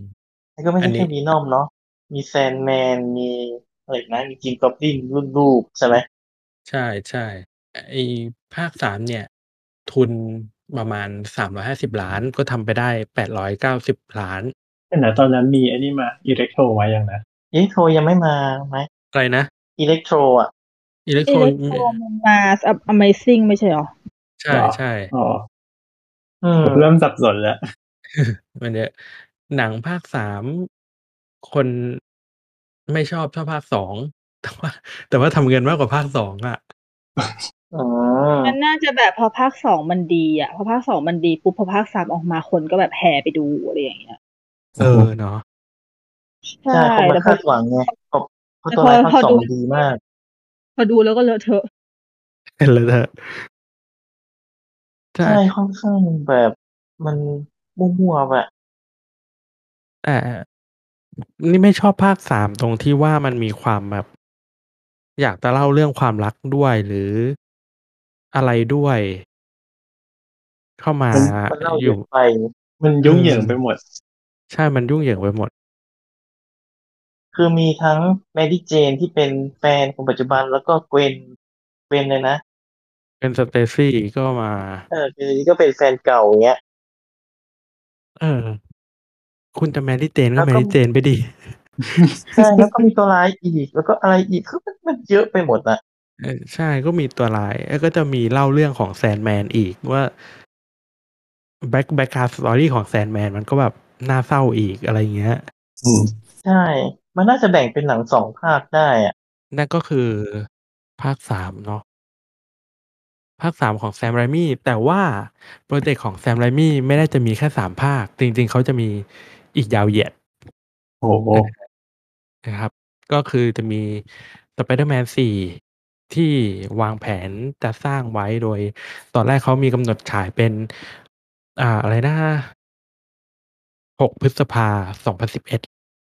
โอ้โหอืมก็อันเคนี้ยก็ได้คือข่าวมาเหมือนกัน แล้วมันก็หายไปเลย ใช่ ปัญหาคือหนึ่งแซมไรมี่รู้สึกว่าเขาเหนื่อยกับการทำหนังสเกลนี้อืเออมแบบยิ่งใหญ่ แต่ว่าถ้าบทมันโอเคอะเขาก็ทำตอนนี้แปลว่าหมดไปโอเคสินะ ใช่ มันมีการแบบปรับเปลี่ยนแก้บทกันเยอะมาก ๆ แล้วก็ยังแบบไม่ลงตัวสักที นู่นนี่นั่นก็คือเหมือนในสตอรี่บอร์ดที่เห็นนะครับ ก็จะมีอะไรนะมิสเ e ริโอที่เหมือนมีแบบภาพวาดวาดๆออกมาอะไรเงี้ย ก็จะมีมิสเ e ริโอเป็นตัวร้าย เออแล้วก็อยากจะมีวัลเจอร์เป็นตัวร้ายอีกอืมแล้วก็อาจจะมีลิซาร์ดด้วยสามตัวละมีเยอะไปไหม เออ แล้วก็จะมี ใครนะ คุณแอนแฮททาเวย์เออ แอนแฮททาเวย์ก็จะมาเป็นแคทวูแมนอู้เดี๋ยว เหรอ เอ้ยไม่ใช่แคทวูแมน เดี๋ยวนี่มันผิดเรื่องแต่ว่าไม่ไม่นั่นดีซีอ่าในสไปเดอร์แมนมันคือแบล็คแคทนี่หว่า อ่าอ๋อแบล็คแคทเออ คือ คือมันจะมีความแบบอะไรก็ไม่รู้อะคือแค่เอาเนี้ย มันก็แบบไม่ลงแล้วอะแล้วบท บทยังไงก็คงไม่นิ่ง ใช่ แล้วเขาก็คิดว่า อีโซนี่ก็คิดว่าอาจจะมีห้าหกแบบยิ่งใหญ่ สเกลใหญ่ อะไรเงี้ย จะเป็นแต่สุซีดท้ายเตอร์ซิกแล้วเหรอ สุดท้ายก็ล่ม อืม นั่นก็คือสิ่งที่เกิดขึ้นกับ Spider-Man ของ Sam Raimi นะครับ ก็เป็นไตรภาค ก็คือก็ดีแล้วอะเป็นสามภาคจบสมบูรณ์สวยงาม อืม แม้ภาคสามอาจจะแบบ อ่าไม่ได้ดีเท่าไหร่ แต่ว่าก็ก็ถือว่าปิดฉากได้แบบไม่น่าเกลียดอืมมันก็ไม่ได้มีค้างคาขนาดนั้น ใช่ มันก็ไม่ได้แบบแย่จนดูไม่ได้ แค่มันแบบ เทียบแบบสองภาคก่อนไม่ได้เท่านั้นเอง ใช่ แต่ถึงกระนั้นก็ด้วยด้วยที่ยังยังถือสัญญาอยู่นะยังถือตัวลิขสิทธิ์ของหนังอยู่ก็เลยทำให้แบบจะจบไปดื้อๆอย่างนี้ โดยที่ไม่ทำอะไรต่อก็ไม่ได้อีกใช่เพราะว่าถ้าจบไปดื้อๆเนี่ย เราก็จะต้องตัวนี้ก็จะต้องเอาสไปเดอร์แมนส่งคืนให้มาร์เวลแต่ว่าสไปเดอร์แมนคือสินทรัพย์ที่มีค่ามาก ๆ เพราะว่านี่ก็คือฮีโร่เบอร์ต้นๆของโลกที่แบบทำที่อะไรมาคนก็ดูอะ อืมแล้วก็ยังไม่เขายังไม่เคยขาดทุนเลยเนาะหนังสามภาคแรกของเขาอะใช่กำไรก็ดีอืมมันก็เลยออกมาเป็น The Amazing Spider-Man ครับผมเฮ้ยจริงซึ่งจริงๆคำว่า The Amazing นี่ก็คือมันไม่ได้มีมาตอนเป็นหนังถูกไหมในตอนที่เป็นคอมิกมันก็มีใช้ชื่อนี้อยู่แล้วใช่ใช่คือ คือมันเป็นชื่อหลักของหนังสือการ์ตูน Spider-Man มันก็คือจะเป็น The Amazing Spider-Man อืมอยู่แล้ว อะไรเงี้ย ที่ ที่จะเล่าถึง เออนะ เป็น ก็ เขาก็จะใช้ชื่อนี้ ส่วน Spider-Man คนอื่น ๆ มันก็อาจจะเป็นแบบเหลือแค่ชื่อเดี่ยว ๆ อะไรเงี้ย เป็นแบบ Scarlet Spider-Man หรืออะไรก็ว่าไป แต่ถ้าเกิดสมมติหัวเป็น The Amazing Spider-Man ก็คือจะเป็น Peter Parker อืมอืมเออเออ ณ ตอนนั้น แต่เดี๋ยวนี้เหมือนเป็นคำสร้อยไปแล้วอะนั่นน่ะสิ มันก็จะมีแปะเล็ก ๆ อะไรเงี้ย ถ้าแบบสมมติมันเกี่ยวกันนะ อะไรประมาณนั้น โดย The Amazing เนี่ย ก็จะเป็นผู้กำกับมาร์คเว็บเนาะมาร์คเว็บเนี่ยเขาทำอะไรมาบ้างวะห้าจู่ๆร้อยก็เดลืย์มออฟซัมเมอร์จู่ๆก็หนังลืมขวัญใจเพจหนัง เออ มีอะไรวะ เยอะแยะนี่เออ500 Day of Summer 500 Day of Summer 500 day เฮ้ยโอ้ย แล้วมันต้องอ่านเป็นภาษาไทยด้วยนะ เวลาอะไรแบบเนี้ย ถ้าเป็นเป็นกับทุกภาษาเลย มันก็หนึ่งเก้าหนึ่งเจ็ดไงเออ ครับก็จะเป็นมาอ๋อเว็บถ้าเป็นมาหนังทำโรงอะ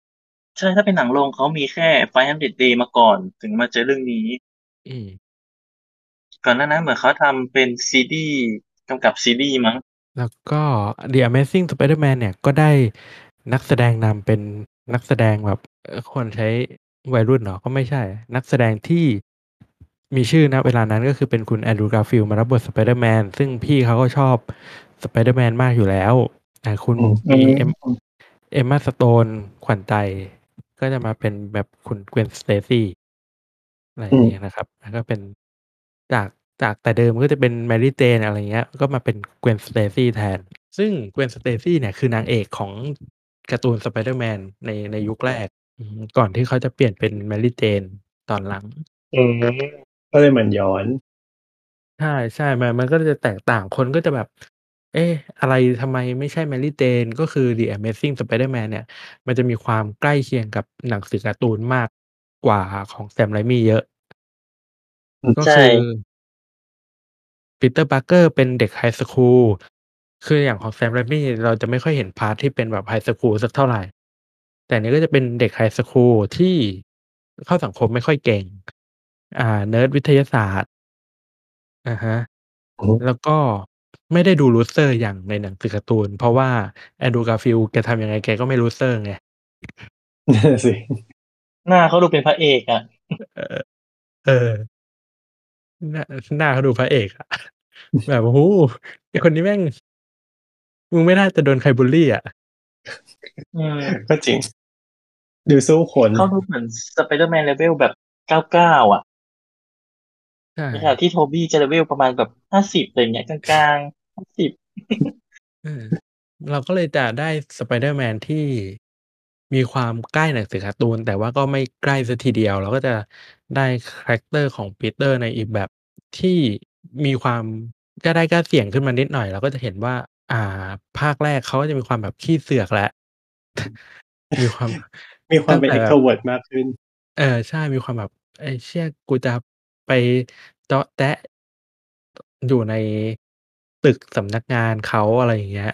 อือฮึ เออือมแต่ก็กึ่ง ๆ กลาง ๆ อยู่ประมาณหนึ่ง แต่ว่าเราก็ชอบเขา อืมอือฮึก็จะมี ตัวร้ายก็จะเป็น Lizard เนาะ ก็จะเป็นกิ้งก่า อะไรอย่างนี้นะครับ แล้วก็ ยังคงต้องมีมาต่อนะก็คือลุงเบนก็ยังมา ใช่ คือภาคเนี้ยจริง ๆ คือแทบจะเหมือน Spider-Man ภาคแรกเลยของ Tobey Maguire Sam Raimi แค่เปลี่ยนตัวร้าย อืมใช่ แม่งเล่าทุกอย่างเหมือนก็เลยกัค่อนนข้างก็เลยค่อนข้างผิดหวังเหมือนกันนะที่มันเหมือนไป แล้วก็อะไรนะฉากฉากลุงเบนก็ยังรู้สึกว่าไม่ถึงไหม?อืมแล้วก็ฉากลุงเบนก็ทำไม่ถึงกับเวอร์ชันของ Sam Raimi อืมใช่เออคนก็เลยรู้สึกว่า เอ๊มึงทำทำไมนะ? เพราะเออน่าจะแบบไปเริ่มแบบไปเริ่มไกลๆเลยอะมันไม่น่าจะต้องมาเริ่มเล่าต้นกำเนิดอะไรวุ่นวี่วุ่นวายอะเนาะกำลังคิดว่าถ้าเกิดในยุคนั้นน่ะ คือแม้แต่คนเคยดูเวอร์ชันนั้นไปแล้วแต่ก็รู้สึกว่าเหมือนยังต้องมีความเล่าอยู่ไหม?แต่ถ้าเกิดในณยุคเนี้ยก็คือแบบไม่ต้องเล่าแล้วอะข้ามไปได้เลย ไม่แน่ใจไม่ไม่มั่นใจ แต่แต่มันก็ไม่ได้ มันปีไหนวะเนี่ย?2012อะ2012 คือคืออย่างหนึ่งคือคนน่ะ รู้สึกว่ารีบูตอะเร็วมากๆ คือรีบูตปกติมันจะเป็นแบบทิ้งช่วงหลายปีใช่ไหม?แต่เนี้ยใช่มันเร็วมาก ประมาณคือ5ปีมั้งคือมันเป็นรีบูตที่เกิดขึ้น เพราะว่าทำหนังภาค4ไม่ได้ แล้วอยากให้ลิขสิทธิ์อยู่กับตัว อืมเออมันก็เลยเกิรีนบูตมันคือจการเจิญตัวนั่นแหละอืม มันก็เหมือนกับ Fox รีบูตอันนั้นไง Fantastic Four แต่ไม่ใรอดช่ๆอืมใช่เนี่ยเนาะ4-5ปีมันเลยเป็นความยุ่งเหยิงของของ2ค่ายนี้อืมแต่ว่าสิ่งที่โดดเด่นมาก ๆ ใน The Amazing Spider-Man คืองาน Special Effects อืมไอ้พวกซีจีอะไรต่าง ๆ ที่แบบ โอ้โห สวยงาม เออแต่งานภาพเขาฉูดฉาดอยู่นะ งานภาพเขาดี ดี ดีมาก ๆ ด้วย อ่า พวกซีจีอะไรอย่างเงี้ยอือฮึแล้วก็นักแสดงก็ดี แอบคิดว่า นักแสดงก็แบกหนังอยู่ประมาณหนึ่ง ก็ ก็ประมาณหนึงเลย ก็ประมาณหนึ่ง อืม แต่ว่าเราก็ชอบ เอาตรง ๆ คือเราชอบ The Amazing Spider-Man มากที่สุดเอ้าเรา เราไม่ได้ชอบของ Sam Raimi ขนาดนั้น เราชอบ The Amazing Spider-Man มากที่สุด เพราะว่าอะไรอะอืม มันมีความใกล้หนังสือการ์ตูน อืมอืมเออใช่เคยได้ยินแฟนแฟนการ์ตูนเขาบอกกันว่าภาคนี้ตรงการ์ตูนมากแล้วเขาก็จะใช่ happy กัน อืมถ้าเกิดใครใครที่แบบเคยอ่าน comic มาแล้วก็จะอย่างนี้ไหมอืมนี่แล้วก็เป็นคนที่คิดว่ามันตรงการ์ตูนเพราะว่า ที่บ้านมี comic สไปเดอร์แมนอยู่แล้วอ่านตั้งแต่เด็ก นี่ขนาดไม่อินสไปเดอร์แมนนะแต่อ่านเพราะว่าพ่ออ่านเนี่ยก็เลยอ่านด้วย แล้วก็แล้วก็รู้สึกว่าตอนแวบแรกที่เห็น Amazing ที่ไปดู Amazing Spider-Man ภาคหนึ่งมา โทรไปบอกเพื่อนจำได้เลยว่าโทรไปบอกเพื่อนคนหนึ่ง ซึ่งเพื่อนคนเนี้ยเป็นแฟน Spider-Man แล้วพูดกับมันว่า เฮ้ยทำไมมันเหมือนการ์ตูนเลยวะที่มันไม่เหมือนกับอันสามภาคก่อนที่เคยดูไงอืออะไรฮึเงี้ยอืมอันนี้คือเป็นคำชมถูกไหมใช่เป็นคำชม เพราะว่าเพราะว่านี่ชอบนี่นี่อยู่ความชอบอ๋อ นี่ยเออ ถึงจะอย่างงู้นอย่างนี้นะ แต่ว่าจริง ๆอะอี The Amazing Spider-Man เนี่ย ติดอยู่ใน ranking เจ็ดหนังที่ทำเงินมากที่สุดของปี 2012 นะ อืมอืออืฮึ ม เออ แม้กระแสตอบรับจะอ่า Rotten Tomato คะแนนก็อาจจะไม่สวยงามเท่ากับแบบภาคก่อน ๆ อะไรเงี้ย แต่ก็ได้ใจอยู่ประมาณหนึ่ง ตรงตรงๆเลย คือมัน คือชอบที่มันเหมือนการ์ตูนนะ แต่มันไม่ได้สนุกขนาดนั้นอะใช่ใช่มันอันมีนี้เราจะว่าแปลกกว่านะไม่ใช่ทำไมมันมันไม่ได้สนุกขนาดนั้นมันเลยคนมันเลยไม่ค่อย ไม่ค่อยชอบเท่าไหร่เราก็ชอบแค่ว่าทุกอย่างอะไรหลายๆอย่างมันดู setting มันดูโอเค แต่ว่าตัวความสนุกมันสู้กับ มันสู้กับสไปเดอร์แมนของ Sam Raimi ไม่ได้อะอืมอืมนี่รู้สึกว่าถ้าเกิด เป็นตัวเองอะ จะตัดหนังให้สั้นลง มันจะมีส่วนที่มันจะมีส่วนที่ไอ้ The Amazing Spider-Man อะสองชั่วโมงสิบหกนาทีนะอืมแล้วมันเป็นแบบช่วงช่วงปีสองพันสิบสองอะ มันหนังที่แบบทะลุสองชั่วโมง ขนาดเนี้ย มันไม่ได้มีเยอะไงอ๋อถ้าเป็นปัจจุบันเออสองชั่วโมงเป็นขั้นต่ ใช่ ใช่ คือ คือคิดดูอะ แล้วคือเราก็เลยรู้สึกว่ามัน มันเนิบนาบหลายจุด แล้วมันก็เลย ทำให้อารมณ์ของเราอะ ไม่เนื่อ ไม่ต่อเนื่องอะ คือมันว่าแบบอะไต่ไต่ไต่มาแล้วก็เข้าจังหวะแบบเล่าเรื่อง ซึ่งมันก็เล่านานจนแบบเหมือนก็ต้องมาบิวอารมณ์ใหม่อีก อะไรเงี้ยำแค่คิดว่ามันไม่น่าเล่าซ้ำเลยอะเพราะมันเหมือนเล่าซ้ำไปอะ มันน่าจะแบบเริ่มเรื่องไปเลยแบบปุ๊บๆเปิดมาเป็นสไปเดอร์แมนเลยตุบๆรูเบนตายได้ได้แต่นานแล้วอะไรเงี้ยใช่ตัวร้ายนั่นก็คือมาเลยบุบๆอะไรเลยมันควรนั่จะนเป็นคือแบบสิ่งนั้นไงสิ่งที่เกิดขึ้นกับ ไอ้นี่ไงสไปเดอร์แมนของทอมฮันแลนด์อืมใช่ ข้ามช็อตเลย เออแล้วข้ามช็อตไปเลย เพราะว่าแต่ก็หนึ่งคิดว่าโอเคนะ ข้ามไปเลยมันก็ดีอืมเพราะเราไม่อยากเห็นลุงเบนตายซ้ำอีกแล้วรู้สึกว่าอืมทรมานจิตใจเหลือเกิน แล้วมันจะก่อให้เกิดการเปรียบเทียบด้วยว่าลุงเบนเวอร์ชันไหนตายได้เตือนใจสุดเนี่ยซึ่งมันมันไม่มันไม่ดีอย่างไม่ใช่เรื่องดีอะไม่ใช่ไม่เรื่องที่น่าถกเถียงกัน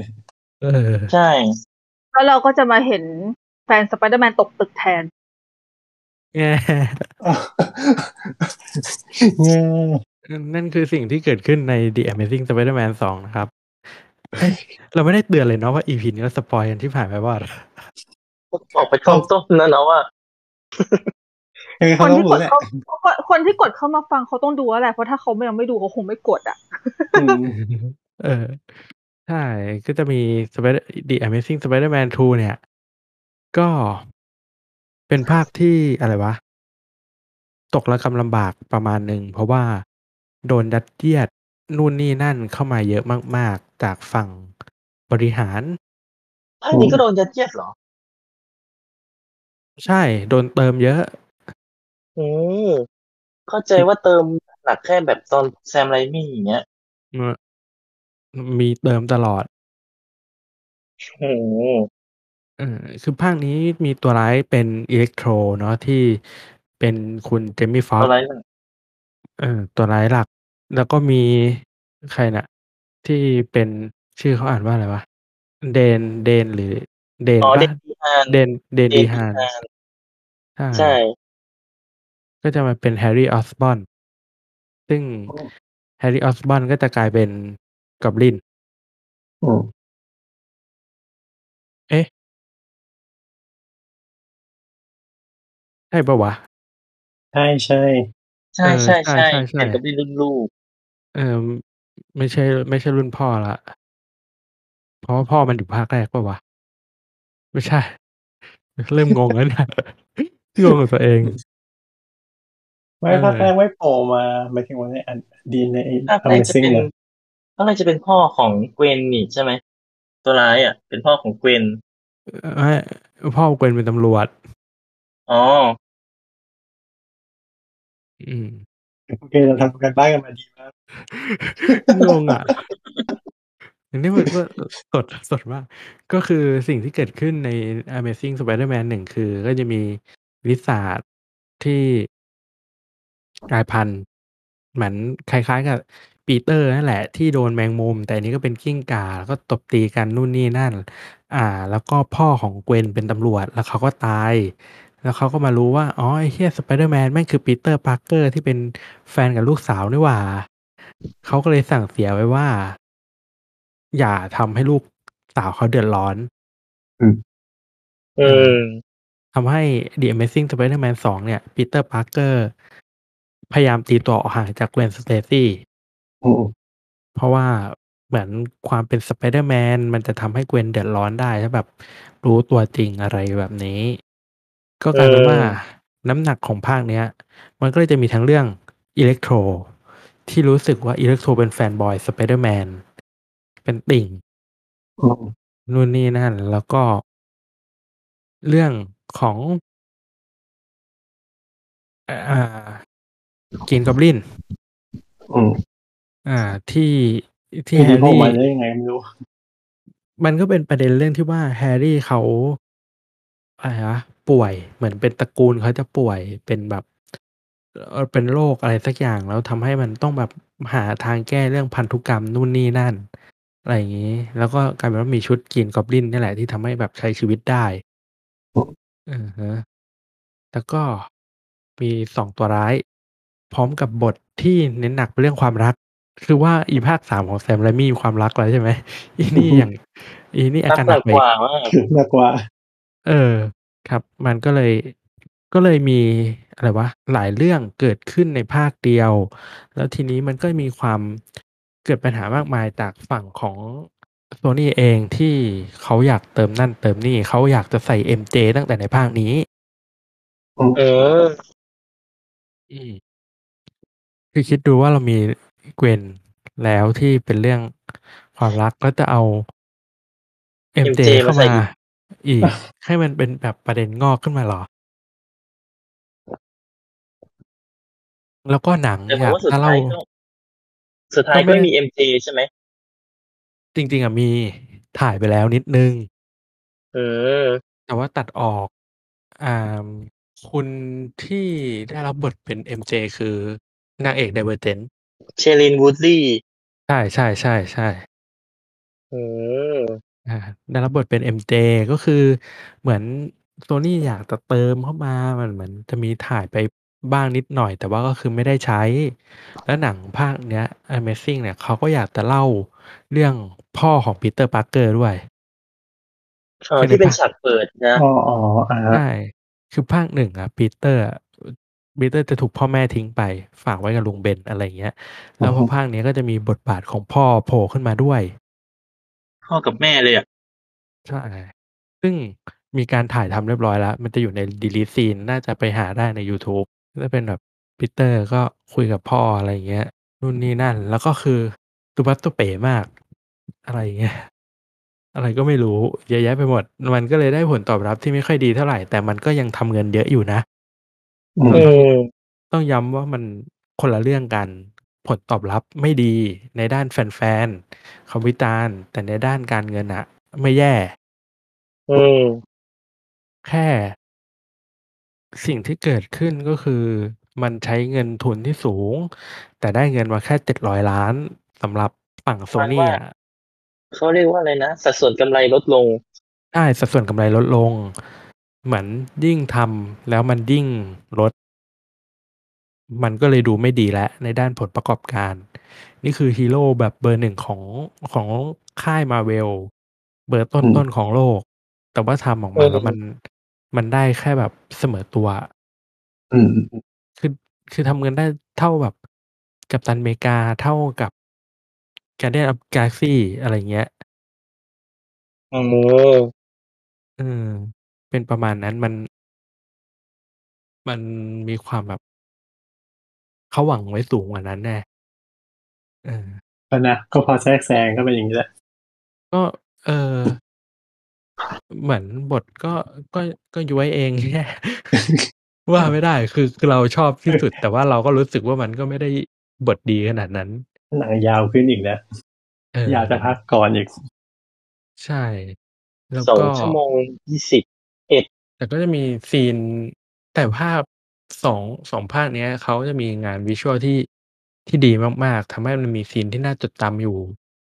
หลาย อืม หลายอย่าง อย่างในภาคแรกมัน อ่า อย่างของ Sam Raimi เราจะเห็นว่าซีนหยุดรถไฟอะเป็นซีนไอคอน ใช่ไหม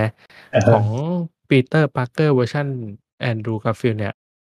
มันจะมีซีนในภาค 1 ที่ คนงานก่อสร้าง มันคือภาค 1 หรือภาค 2 วะ เริ่มเบลอ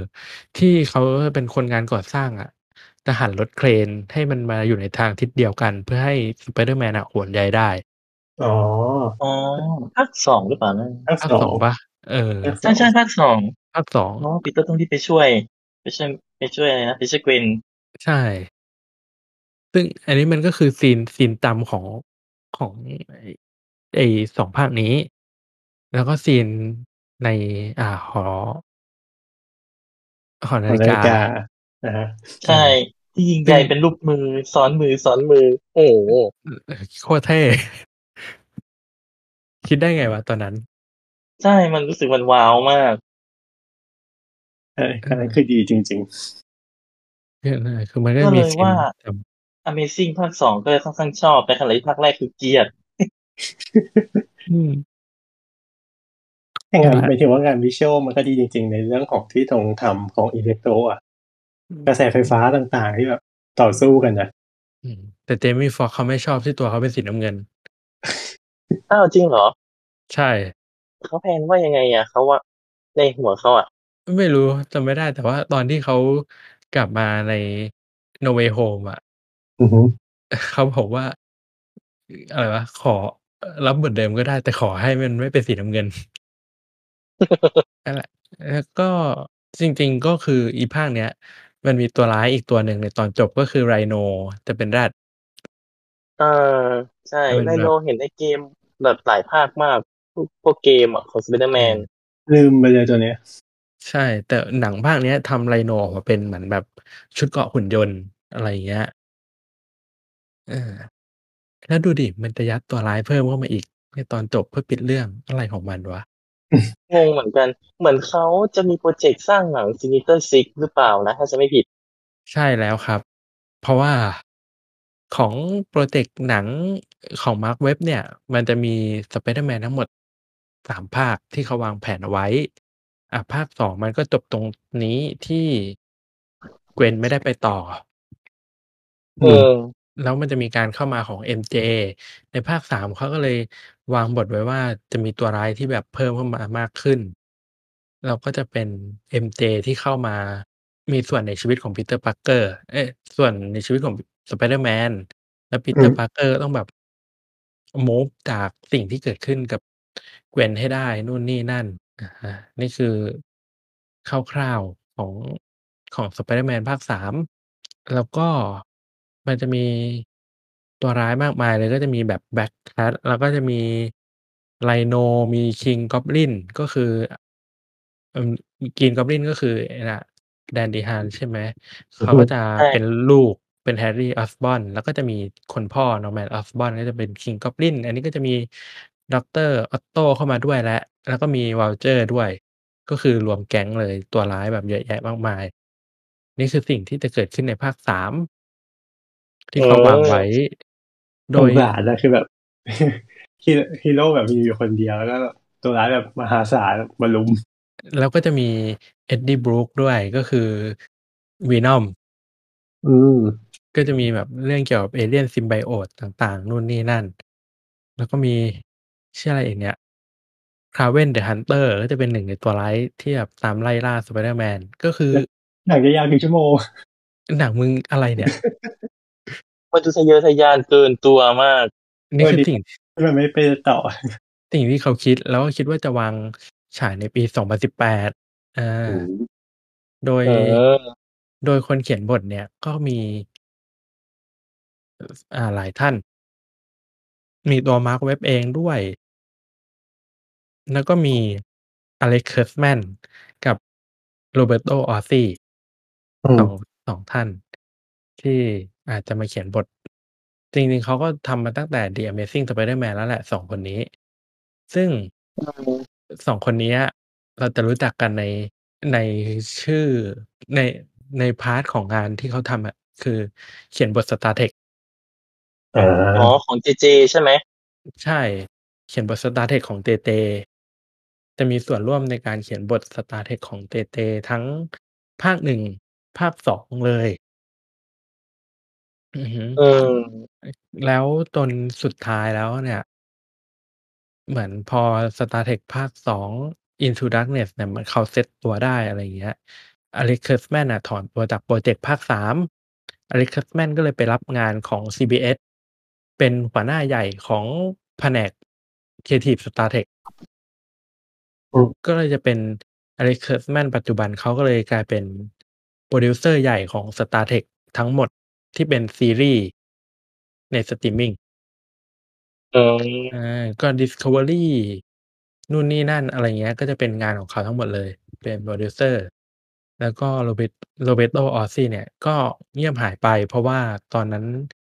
เขาดื้อ เขารู้สึกว่า เขาอยากเป็นผู้กำกับ Star Trek ภาค 3 อะไรเงี้ย แล้วจนสุดท้ายมันก็ ก็ไม่ได้ มันก็ไม่เป็นอย่างที่เขาหวัง เออ เหมือนเขาก็ไปตบตีกับ JJ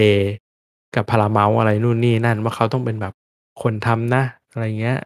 อืมเออนะครับ ก็เป็น2คนที่เคยอยู่ใน Star Trek ก็มาทำ Amazing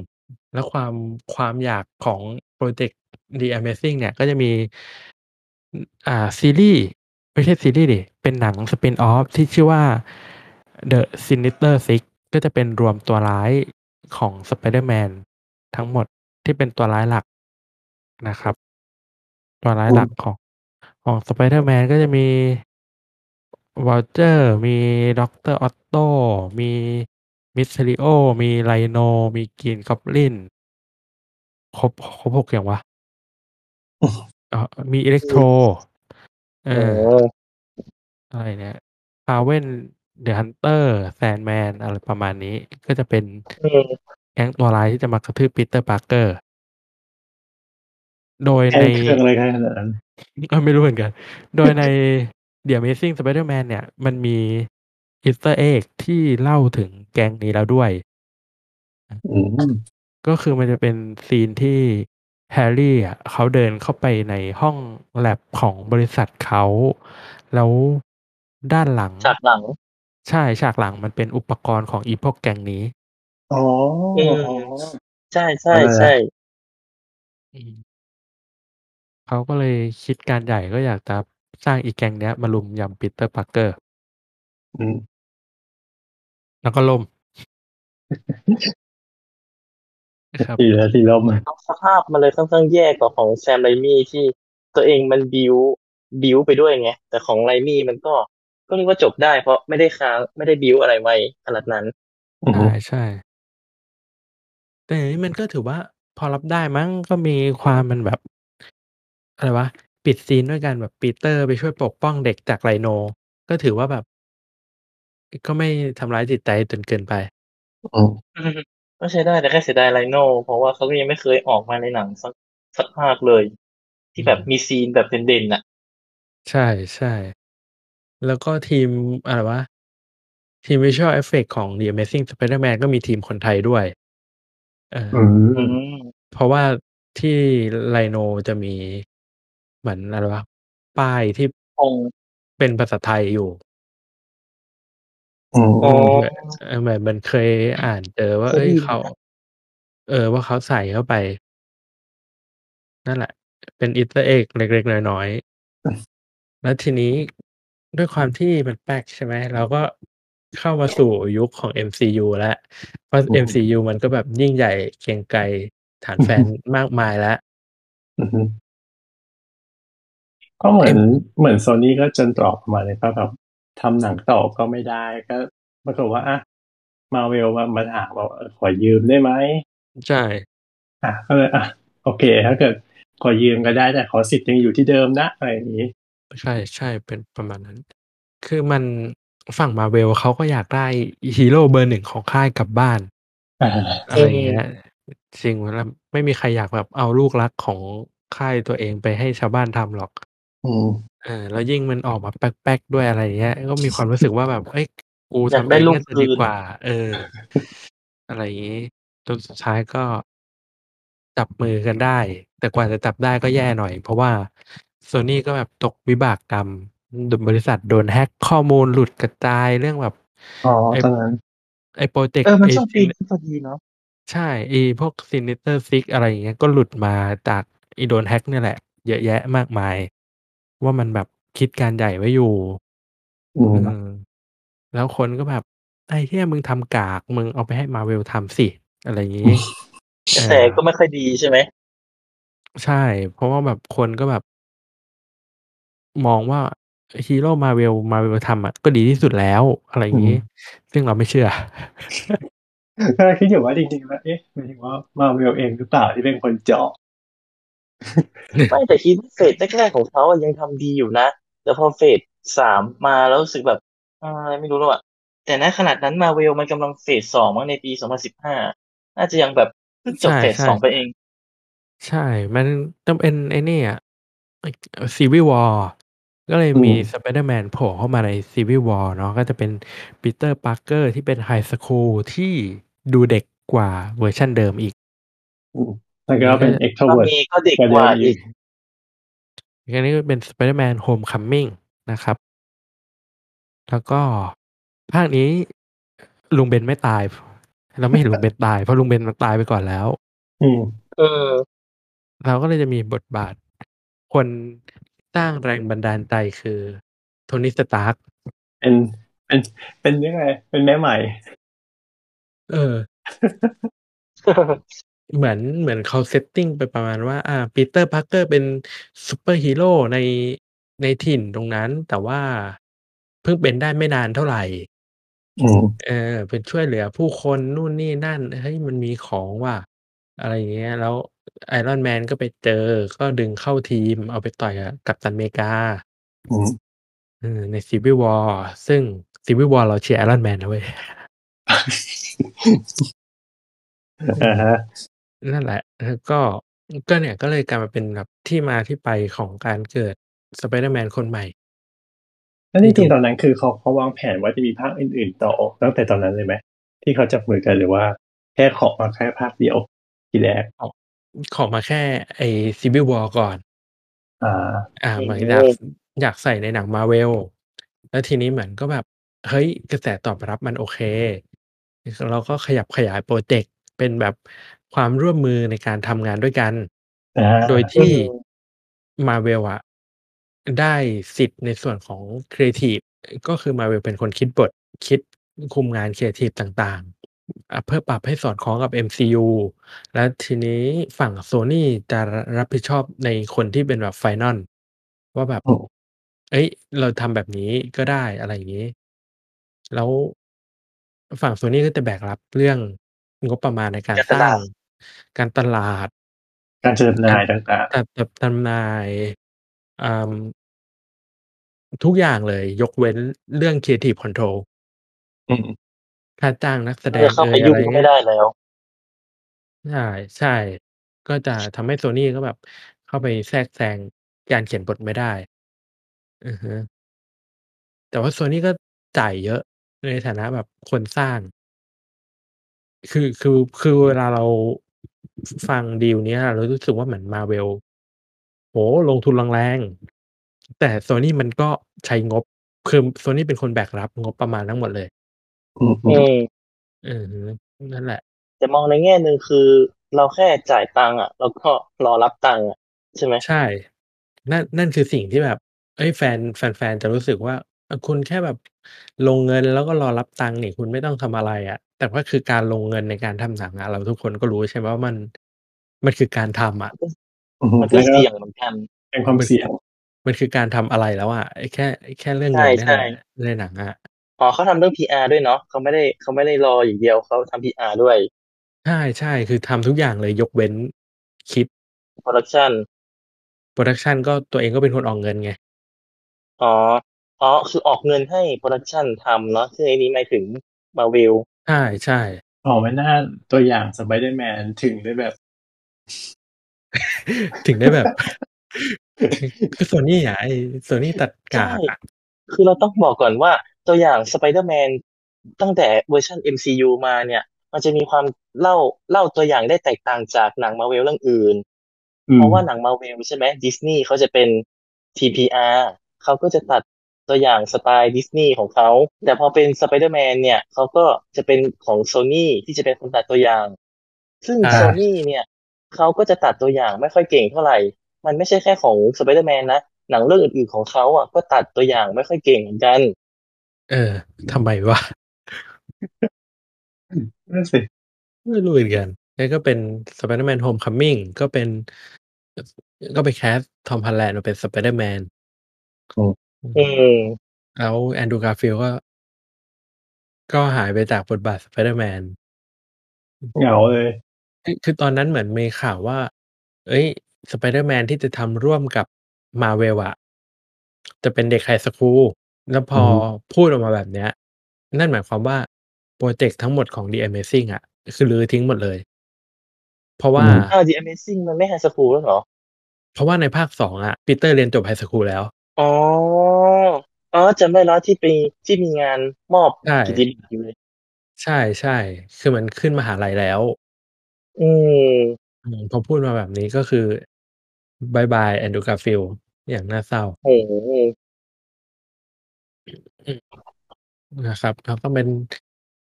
เนี่ย ก็เลยกลายเป็น Spider-Man ที่ฮ Tom Holland ใน MCU ก็จะโผล่ในหนังของตัวเอง Homecoming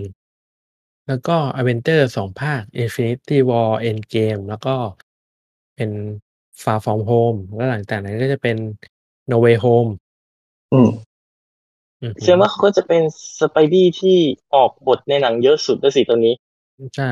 หนังก็จะเยอะมาก อืม ซึ่งมันจะแตกต่างกับ2เวอร์ชันที่ผ่านมาแล้วคือเป็น high school ที่มีความเป็นเด็กอยู่มาก แต่สิ่งที่จะเด่นขึ้นมาคือความเนิร์ดของเนิร์ดวิทยาศาสตร์ อืมอือฮึก็อืจะมโดดเด่นขึ้นมาเยอะๆ เยอะขึ้น แล้วก็มีความเป็น loser แต่ว่าก็เป็นแบบเข้าสังคมไม่เก่งอะไรเงี้ย อยู่เหมือนกันไปเป็นแบบ keep คาแรกเตอร์นี้มาเนาะใช่ มันก็เป็นส่วนสำคัญของ Peter Parker มีการอะไรวะ เป็นฮีโรเพื่อนบ้านอือช่วยคนในพื้นที่ แต่มันก็เท่านั้นอืมมันแค่นั้นแหละ แต่รอบนี้ไม่ค่อยจนแล้วเพราะว่าการเข้ามาของตัวละครของ MCU การเข้ามาของ Iron Man ทำให้ตัวละคร Peter Parker อะเปลี่ยนสเกลแบบก้าวกระโดด เขาไม่ใช่ฮีโรที่ช่วยเพื่อนบ้านเพื่อนบ้าน เขาเป็นฮีโรที่การมาครั้งแรกของเขาคือการไปต่อยกัปตันอเมริกา อืมอืการมอืม การไปสู้กับฮีโร่ด้วยกันเอง สเกลเขามันเปลี่ยนแล้ว แล้วพอใน Homecoming ที่จะเล่าเรื่องว่าเฮ้ย เป็นซูเปอร์ฮีโร่ที่อยู่ในพื้นที่นู่นนี่นั่น แต่กลายเป็นว่าตัวร้ายหลักใน Homecoming อะแรงจูงใจของตัวร้ายมันคือ Iron Man มันมันจะต่างแล้วมันไม่ใช่ตัวร้ายที่มอง Spider-Man เป็นศัตรูแต่ศัตรูของตัวร้ายใน MCU คือ Iron Man อะฮะ มันก็เลยรู้สึกว่า เรา ส่วนตัวเรารู้สึกว่า Spider-Man ใน MCU เป็นลูกไล่ อา เข้าใจๆคือ คือเป็นเด็กไม่ว่า แต่ว่าเป็นเด็กแล้วเป็นลูกไล่ด้วย ก็คือ คือสิ่งที่คุณต่อสู้อะ คุณอยากต่อสู้เพื่อผู้คน ต่อสู้เพื่อตัวเอง แต่ว่ามูลเหตุทั้งหมดทั้งมวลอะ มันคือซูเปอร์ฮีโรที่ตามเช็ดขี้ให้คนอื่นอืมอา อย่าง อย่างแรงจูงใจของ Vulture ใน Homecoming เนี่ย เขาก็จะเป็นเรื่องตรง Avengers ที่ภาคแรกที่บริษัทเขามีส่วนได้ผลประโยชน์จาก อะไรนะ การเก็บกวาดเทคโนโลอือยีฮึต่างดาวไปทิ้งนู่นนี่นั่นจน Stark Industries เขามาเทกโอเวอร์ไป มันก็เลยแบบ เอ๊ะ คือ คือมันไม่ได้อยากจะสู้กับ Spider-Man อะ มันอยากสู้กับ ระบบอะอยากสู้กับนายทุนอืมอยากให้อยากนู่นอยากนี่ แล้วซึ่งมันไม่ผิด เราว่ามันไม่ผิด แต่ว่าบทหนังมันทำอะไรสักอย่างออกมาที่ทำให้เรารู้สึกว่า เอ่อ Spider-Man ยืนได้ยืนด้วยตัวเองไม่ได้อืมก็อืไม่มไม่เชิงว่ายังหาจุดไม่ได้ แต่ก็คือหมายถึงว่าแบบ เห็น Stark แบบว่าแบบ ยิ่งใหญ่แบบพยายามที่แบบ อยากที่จะ อยู่ด้วยอะไรอย่างเงี้ยอยากที่จะช่วยเหลือ เหมือนการเข้ามาของ Iron Man มันก็ทำให้ให้อ่า Spider-Man อยากทำอะไรที่พิสูจน์ตัวเองอะว่าเป็นซูเปอร์ฮีโรเหมือนกัน มันก็เลยเกินตัว มันก็เลยเกิดเรื่องชิบหายขึ้นอืมเออคือเรื่องชิบหาย มันก็จะมีซีนเรือใช่ไหมอาใชแล้วเขา่เอ่อเขาก็พยายามทำซีนเรือนี้ให้เหมือนมันเป็นแบบ iconic เหมือนอย่างที่แบบ ซีนรถไฟอ้าวเขาไม่เรียกว่าแบบ tribute เหรออะไรอย่างเงี้ยคารวะอะไรอย่างงี้เหรอ?เราไม่รู้สึกว่ามัน tribute เรารู้สึกว่ามันคืออะไรวะ?ตั้งใจเปล่า?ตั้งใจเปรียบถ้ามัน tribute มันคือต้องทำถึงเนี่ยอาอันนี้เหมือนจงใจว่าแบบ เอาแบบนั้นน่ะเออ แล้วมันล้มเหลวไงอืม เออ คือเขาตั้งใจด้วยหรือเปล่าว่าให้มันล้มเหลวแล้วไม่ต้องมีคนต้องมีคนมาช่วย?ใช่เราคิดว่าเขาตั้งใจให้มันเป็นแบบนั้น เออ ให้มันล้มเหลว แล้วมีคนมาช่วย แต่ใน จิตใจเบื้องลึกของเราที่เราอ่านการ์ตูนมาอะสฮะ ไป Spider-Man อะล้มแล้วลุกเอง อา อ๋อ สิ่งที่มันยึดถือ คือคำพูดของลุง ทำให้ Spider-Man เป็นพวกที่ลงมือทำ แล้วพร้อมจะรับผิดชอบกับสิ่งที่เกิดขึ้น เหมือนอืตมระหนักเพราะว่าถึงอะสิ่ง ตระเพหนัราะกว่าอะถไรึนะ ภาระที่ยิ่งใหญ่ ใช่ มาเพราะความรับผิดชอบนั่นแหละ เหมือนตระหนักในสิ่งที่ตัวเองกำลังจะทำ แล้ว แล้วคิดเยอะ อะไรอย่างเงี้ย แต่พอมาเป็นอันเนี้ยมันดูโดด เราก็เลยรู้สึกว่า อ้าว มันก็ไม่ผิดหรอก อือฮึ จริง ๆ มันก็ คือเข้าใจว่า setting ของ ของไอ้ MCU อะมันเป็นแบบเนี้ยแหละ มันก็ไม่ผิดหรอก การที่ อ่า มันเป็นฮีโรมือใหม่ แล้วก็มีฮีโรที่เขาทำมานานแล้ว อืมอะไรอย่างเงี้ย เออ มันก็ไม่แปลกที่จะมีพวกฮีโรพวกนี้มาช่วย เป็นแรงผลักดัน เป็นไกด์ หรืออะไรแค่เรารู้สึกขัดใจของตัวเราเองเนาะเป็นความรู้สึกส่วนตัวที่รู้สึกว่ามันมันดูห่างไกลความเป็นหนังคนแสดงไปทีละนิดน่ะห่างไกลจากการเป็นแบบเพื่อนบ้านที่แสนดี อืม ใช่ๆเริ่มรู้สึกว่ามันไม่ค่อยได้ช่วยเหลือคนอื่นเท่าไรแล้ว อืมแบบไม่อยู่ในละแวกบ้านเพื่อทำงานแล้ว ไปไหนก็ไม่รู้ใช่ใช่มันก็เป็นความต่างที่เราไม่อินสักเท่าไรอาเพิ่งเพิ่งมาสังเกตว่า เหมือนแบบว่าเอาทั้งของเวอร์ชันแรกแล้วก็เวอร์ชัน Amazing มารวมกันทั้ง2ฉากเลยก็อันนั้นใช่ไหมที่แบบ เอ่อหยุดรถไฟแล้วก็แบบฉากที่ไอ้นั้นจับอันนั้นแบบผู้หญิงจะร่วงจากไอ้เนี่ยลิฟต์อะ ใช่ๆเออเนี่ยเออเอามาทั้ง2อันเลยนี่หว่า แต่ว่าตอนจบของ Homecoming ก็ทำสิ่งที่เรารู้สึกว่าเฮ้ย เราอยากเห็นในหนังก็คือการที่ตัว Peter Parker ตัดสินใจไม่รับช่วง อ่า ไม่ไม่รับช่วงเปิดตัวตำแหน่งซูเปอร์ฮีโร่จากอืมเอ่อโทนี่สตาร์กมันมันเห็นว่าเฮ้ยไอ้ตัวละครเนี้ย แม้จะจะถูก ฮีโร่อื่นมาเชฟความคิดแต่แต่เขาไม่เดินตามอืมเราก็เลยคาดหวังว่า เฮ้ย ภาค2เนี่ย แม่งมันต้องมีความเป็นแบบตัวความเป็นตัวเองมากขึ้น ความเหมือนแบบอะไรควานะมมี Independent ใช่ไหม?ใช่ สิ่งที่เราคุ้นเคย แต่ไม่ใช่ ก็ยังตกอยู่กับเงาของของคุณคนนั้นที่เราเห็นอยู่ทุกที่ ใช่ เอ๊ะตลก คุณคุณคนไหนวะ?คุณโทโทนี่ โทนี่สตาร์กมันก็จะเป็นผลกระทบมาจาก Avengers Endgame เนาะอืแล้วม ทีเนี้ย ใช่ ด้วยความที่คาแรกเตอร์มัน อ่ามันผูกพันกับเขามาในฐานะไกด์ ก็เสียใจไม่ผิด ไอ้เหี้ยตัวร้ายนี่ดิ ตัวร้ายแม่งก็คืออีกแล้ว ก็เหโกมืรอนธมัแค้นนโทนี่สตาร์กอีกแล้ว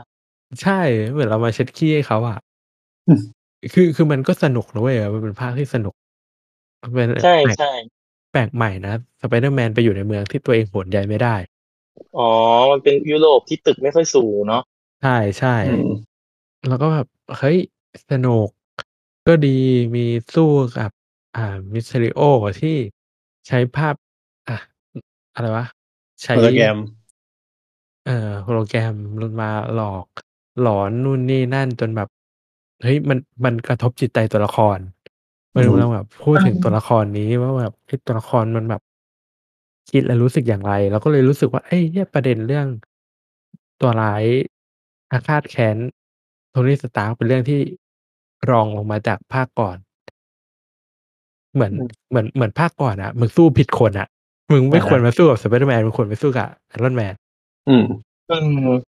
เออ แต่พอภาคนี้มันก็เลยมีความ make sense ขึ้น เพราะว่าจะแย่งเทคโนโลยีบางอย่าง อ่า มีแล้วโทนี่ก็ไม่อยู่แล้ว ใช่อ แล้วก็มี เฮ้ย มันมีการ ผลกระทบกับจิตใจตัวปีเตอร์นู่นนี่นั่น อะไรอย่างเงี้ย เราก็รู้สึกว่า เออ มันก็โอเคอยู่นะ มันก็เชฟบทมาดีขึ้น ใช่ ๆ จนกระทั่ง ซีนที่ Happy ที่เป็นแบบผู้ช่วยของโทนี่สตาร์กขับยานมาอ๋รัอบใช่ไหม แล้วมันใช่ก็ขึ้น ขึ้นไปบนยาน แล้วทำชุด อ ถ้า ถ้ามันทำชุดเฉย ๆ แล้วไม่ติด เสือก กล้องเสือกไปแพน Happy ที่มองปีเตอร์ทำชุด แล้วหวนนึกถึงโทนี่สตาร์กไอ้เหี้ย เราไม่ชอบอันนี้มากเลย พูดตรงๆคือเราไม่ชอบมาก ๆ เรารู้สึกว่าอ Peter Parker คือ Peter Parker ไม่ใช่โทนี่สตาร์ก อืมมันอืมเขาไม่ควรสร้างให้เป็นเงาของโทนี่อะใช่เกินไปอเกินไปมากๆ เรารู้สึกว่ามันอยู่ใต้เงาโทนี่สตาร์กเยอะมาก แล้วทีนี้คนที่ดู MCU จะรู้สึกว่า Spider-Man น่ะยืนด้วยตัวเองยาก เพราะอืที่มผ่านมามันจะจถูกริงปๆระกบ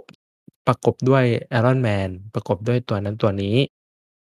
อืม อะฮะ แล้ว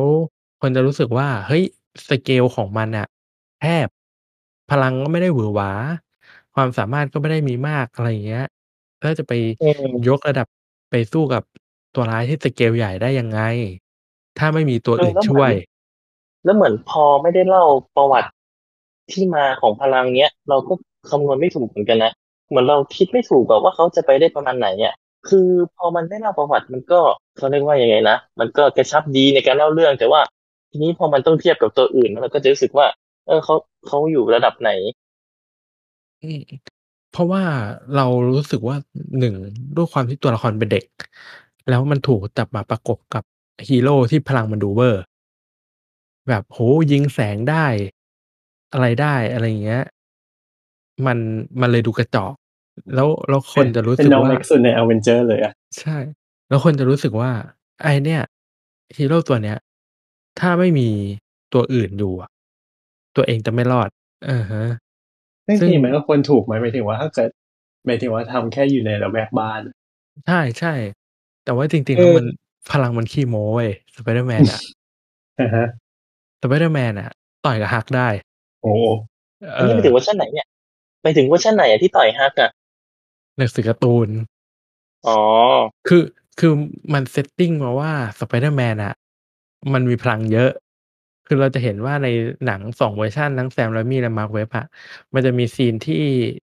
ทั้งคู่เพิ่งได้พลังใหม่ ๆ แล้วอ่าในห้องตัวเองอะของของแซม ไรมี่อะมันก็จะแบบแตะนิดหนึ่งก๊อกพัง อืมอืมอ๋อ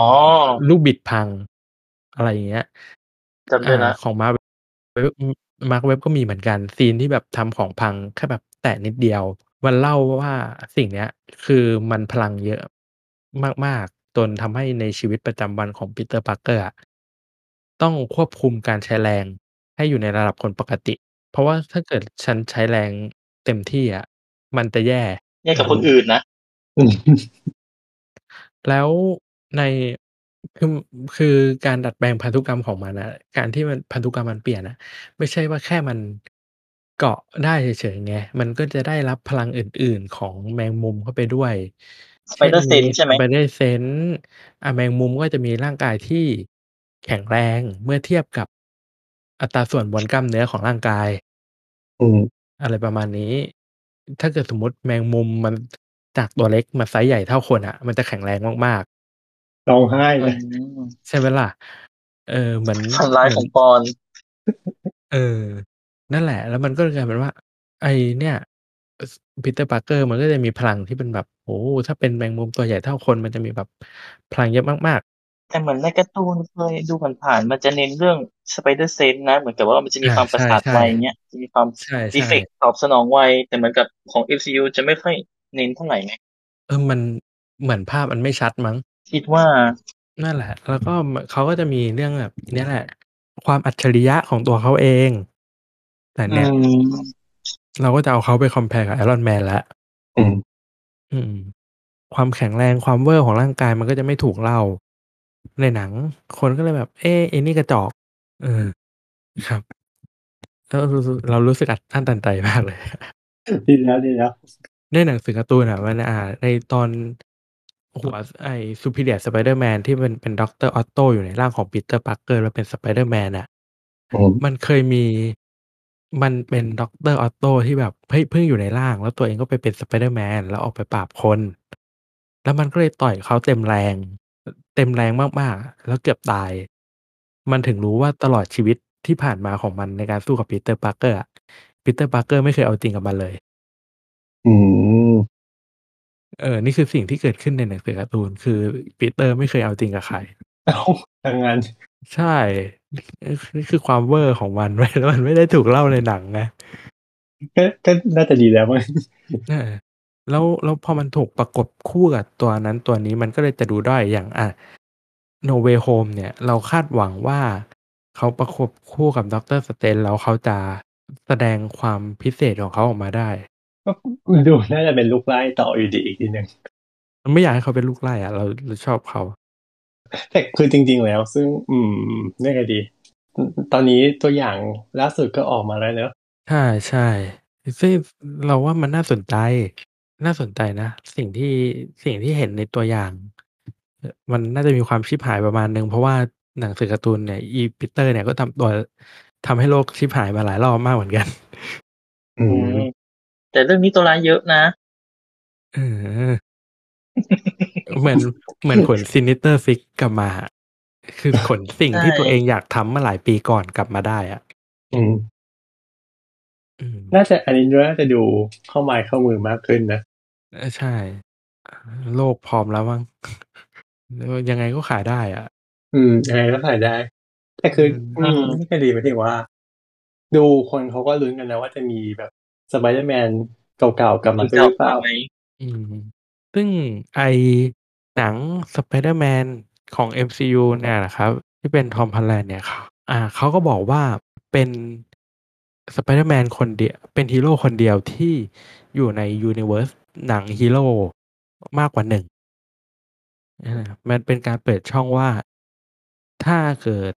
เกิดอะไรขึ้นมาแล้ว MCU ไม่สามารถใช้สไปเดอร์แมนได้อะ เป็นจริงเป็นจังอะเราจะอืมได้เห็นฮีโร่ตัวเนี้ย อยู่ในจักรวาลสไปเดอร์แมนของโซนี่อยู่ดีอืมอ่านั่นก็เป็น Sony Spider-Man Universe ซึ่งตอนนี้ก็จะมี Venom ที่ออกมาฉายไปแล้ว แล้วก็กำลังจะฉายก็คือ Venom Let There Be Carnage นะฮะอืมแล้วแล้วก็เป็น Morbius มอร์เบียสแล้วก็เป็นอีกโปรเจกต์หนึ่งที่กำลังจะอยู่ใน pre-production ก็คือ Kraven the Hunter อืมเอออ๋อเป็นตัวร้ายที่มีแผนว่าจะจะออกมาตั้งแต่ตอนนั้น ใช่ ใช่ไหมใช่ใช่ใช่ แต่มันเป็น pre-production มาก ๆ เราก็ไม่รู้เหมือนกันว่ามันจะอยู่รอดปลอดภัยหรือเปล่า เออ แล้วนอกจากนี้ไอ Universe มนุษย์อ่าสไปเดอร์แมนของโซนี่นะครับ ก็ไม่ได้มีแค่แค่อันนี้นะ เขามีหนังอีก อ่าวีนอมภาคสามเนี่ยก็คือคงมาแน่แหละ ดูทรงแล้วอะขายได้ขายได้ซึ่งไม่รู้ได้สึกว่าสองมันประสบความสำเร็จใช่ไหมเนี่ยเอาจริง ๆ คนไม่ได้แคร์คำวิจารณ์ปะวีนอมอะถ้าถ้าแคร์คำวิจารณ์มันไม่ขายได้ตั้งแต่ภาคแรกแล้วอ๋อแต่ดูผลตอบรับโดยรวมดูโอเคนะหมายถึงว่าการที่ทำเวน่อมออกมาแบบเดียวอืมแล้วมันมันดันอยู่ได้มากกว่าที่คิดไงๆใช่ใช่ใช่อืม ตัวละครช่วยกันส่งกันอะแสดงแต่ละคนช่วยกันส่งอยู่นะ ใช่ทอมฮาร์ดี้ทอมฮาร์ดี้คือแสดง Star Trek นะครับผม ตอนไหนอะทอมฮาร์ดี้แสดง Star Trek Star Trek Insurrection อ๋อ ภาคหนังใช่ไหม ภาคหนังใช่ของ Next Generation ใช่ เป็นภาคหนังของ The Next Generation ก็จะเป็นภาคสุดท้ายที่เป็นหนัง Star Trek ยุคเก่าก่อนที่จะเป็น Star Trek ของ JJ อืม ก็จะเป็นทอมฮาร์ดี้แบบวัยละอ่อนมาก หน้าใสมากอืมแต่แต่หนังห่วย หนังแม่งหนังแม่งไม่สนุกอืมไม่มีอะไรน่าจำเลย เออ แต่จำได้ละอ่า Star Trek ภาคหนังที่เป็น Next Generation เหมือนเหมือนสองภาคสุดท้ายมั้งที่เขาจะแบบด่าๆกันแหละว่าแบบไม่สนุก อืมไม่ใช่สองภาคสุดท้าย ภาคแรกกับภาคไม่ใช่ มันมีสี่ภาค มันสนุกอยู่ภาคเดียวอะคือ First Contact อ๋อ ที่เหลืองานงานอะอ๋อแล้วก็ไอ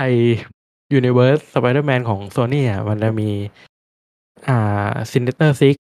ที่เขาหมายปั้นปั้นมือจะขุดมันกลับมาอีกรอบ เออ อันนี้ก็ก็อยู่ในหนึ่งในแผนการที่เขาแบบพูดพูดไว้ว่าจะทำแล้วก็อีกอันหนึงก็คือมาดามเว็บอืมเป็นตอนนี้ทำสคริปต์อยู่ เอ่อเหมือนแบบพูดไว้เมื่อตอนช่วงปี 2019-2020 ก็คือก่อน เหมือนมมีมอร์เบียสแล้วใช่ไหมเขาก็เลยอยากจะทำมาดามเว็บต่ออืมอืมมาดามเว็บที่เป็นประมาณไหนเนี่ย มาดามเว็บจะเป็นผู้หญิงเป็นมนุษย์แมงมุมผู้หญิง แล้วก็จะเป็นเหมือนเป็นตัวแกนของอีพวกเหล่ามนุษย์แมงมุมอะเออนางก็จะมีพลังพิเศษในลักษณะที่ว่ามันแบบ มองเห็นอนาคตมองเห็นนู่นนี่นั่นอะไรอย่างเงี้ยครับอ๋อเหมือนเป็นนางพญาใช่ใช่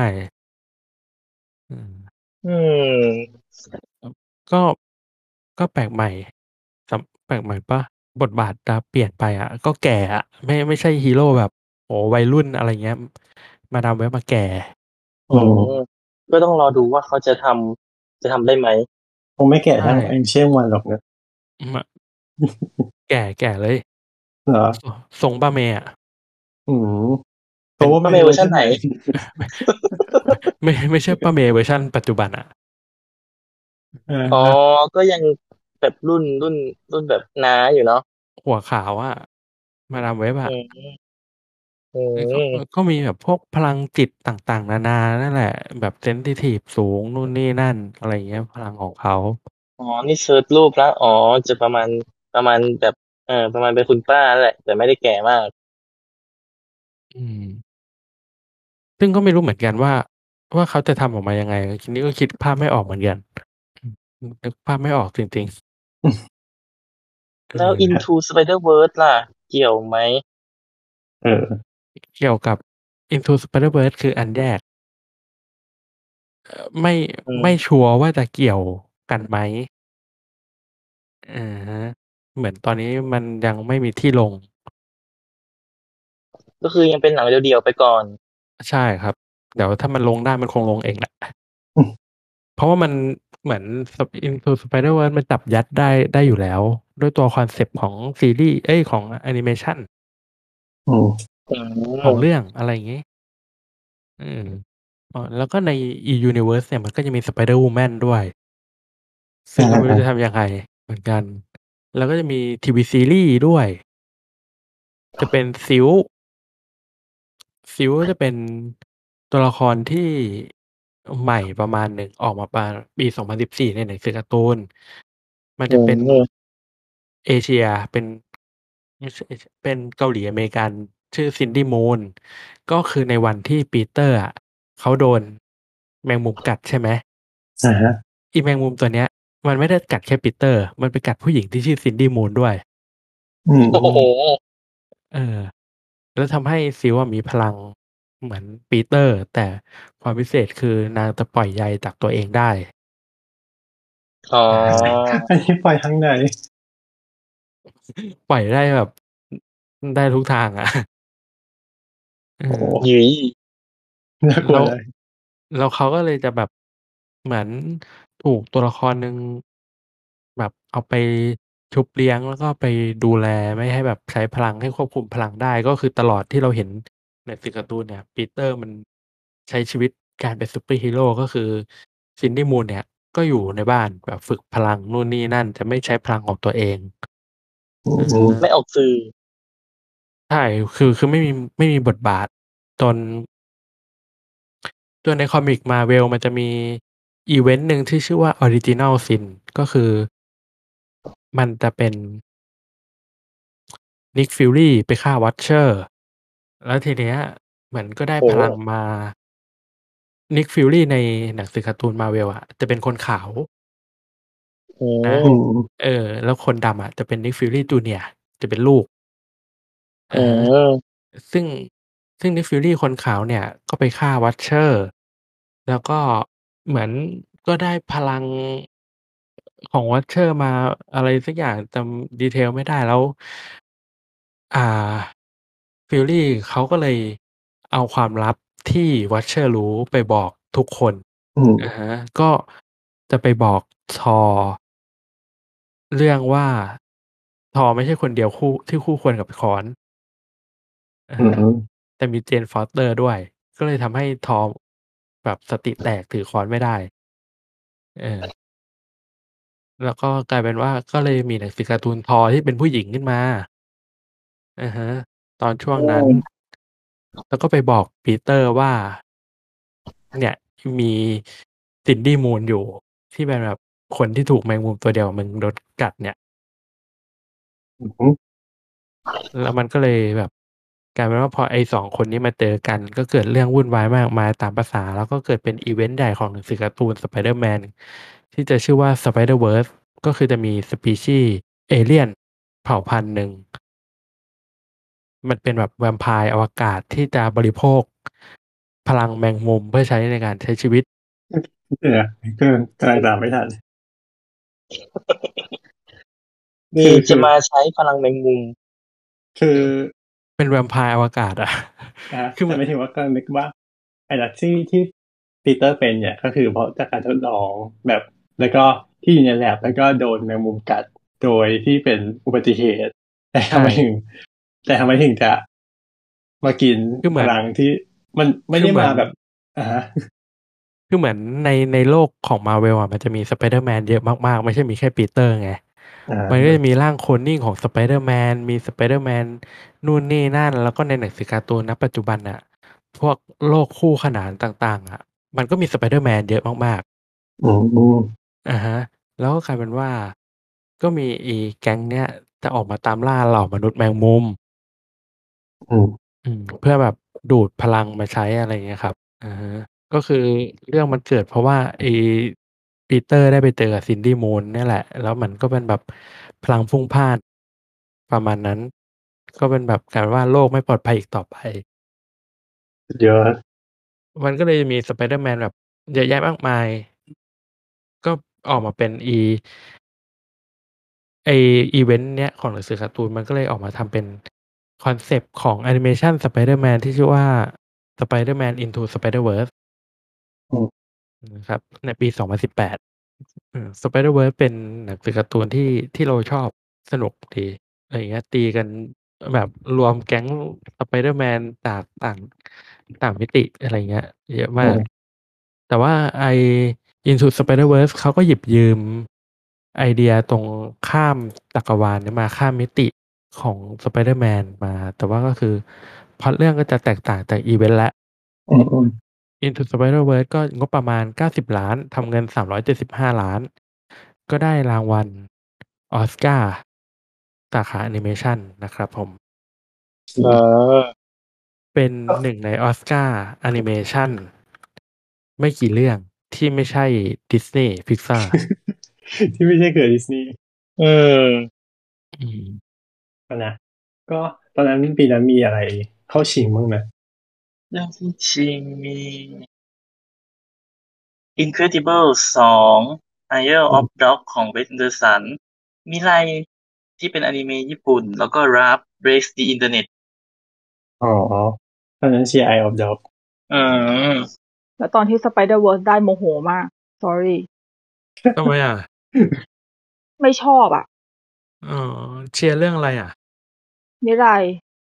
เราสายหนังเราสายการ์ตูนญี่ปุ่นอยู่แล้ว แต่ว่าประเด็นคือมันไม่ใช่ว่าเป็นเพราะว่าเราเชียร์มิไรแล้วโมโหที่ Spider Verse ได้แต่เราคิดว่า Spider Verse มันไม่ได้ มันไม่ได้ดีขนาดนั้น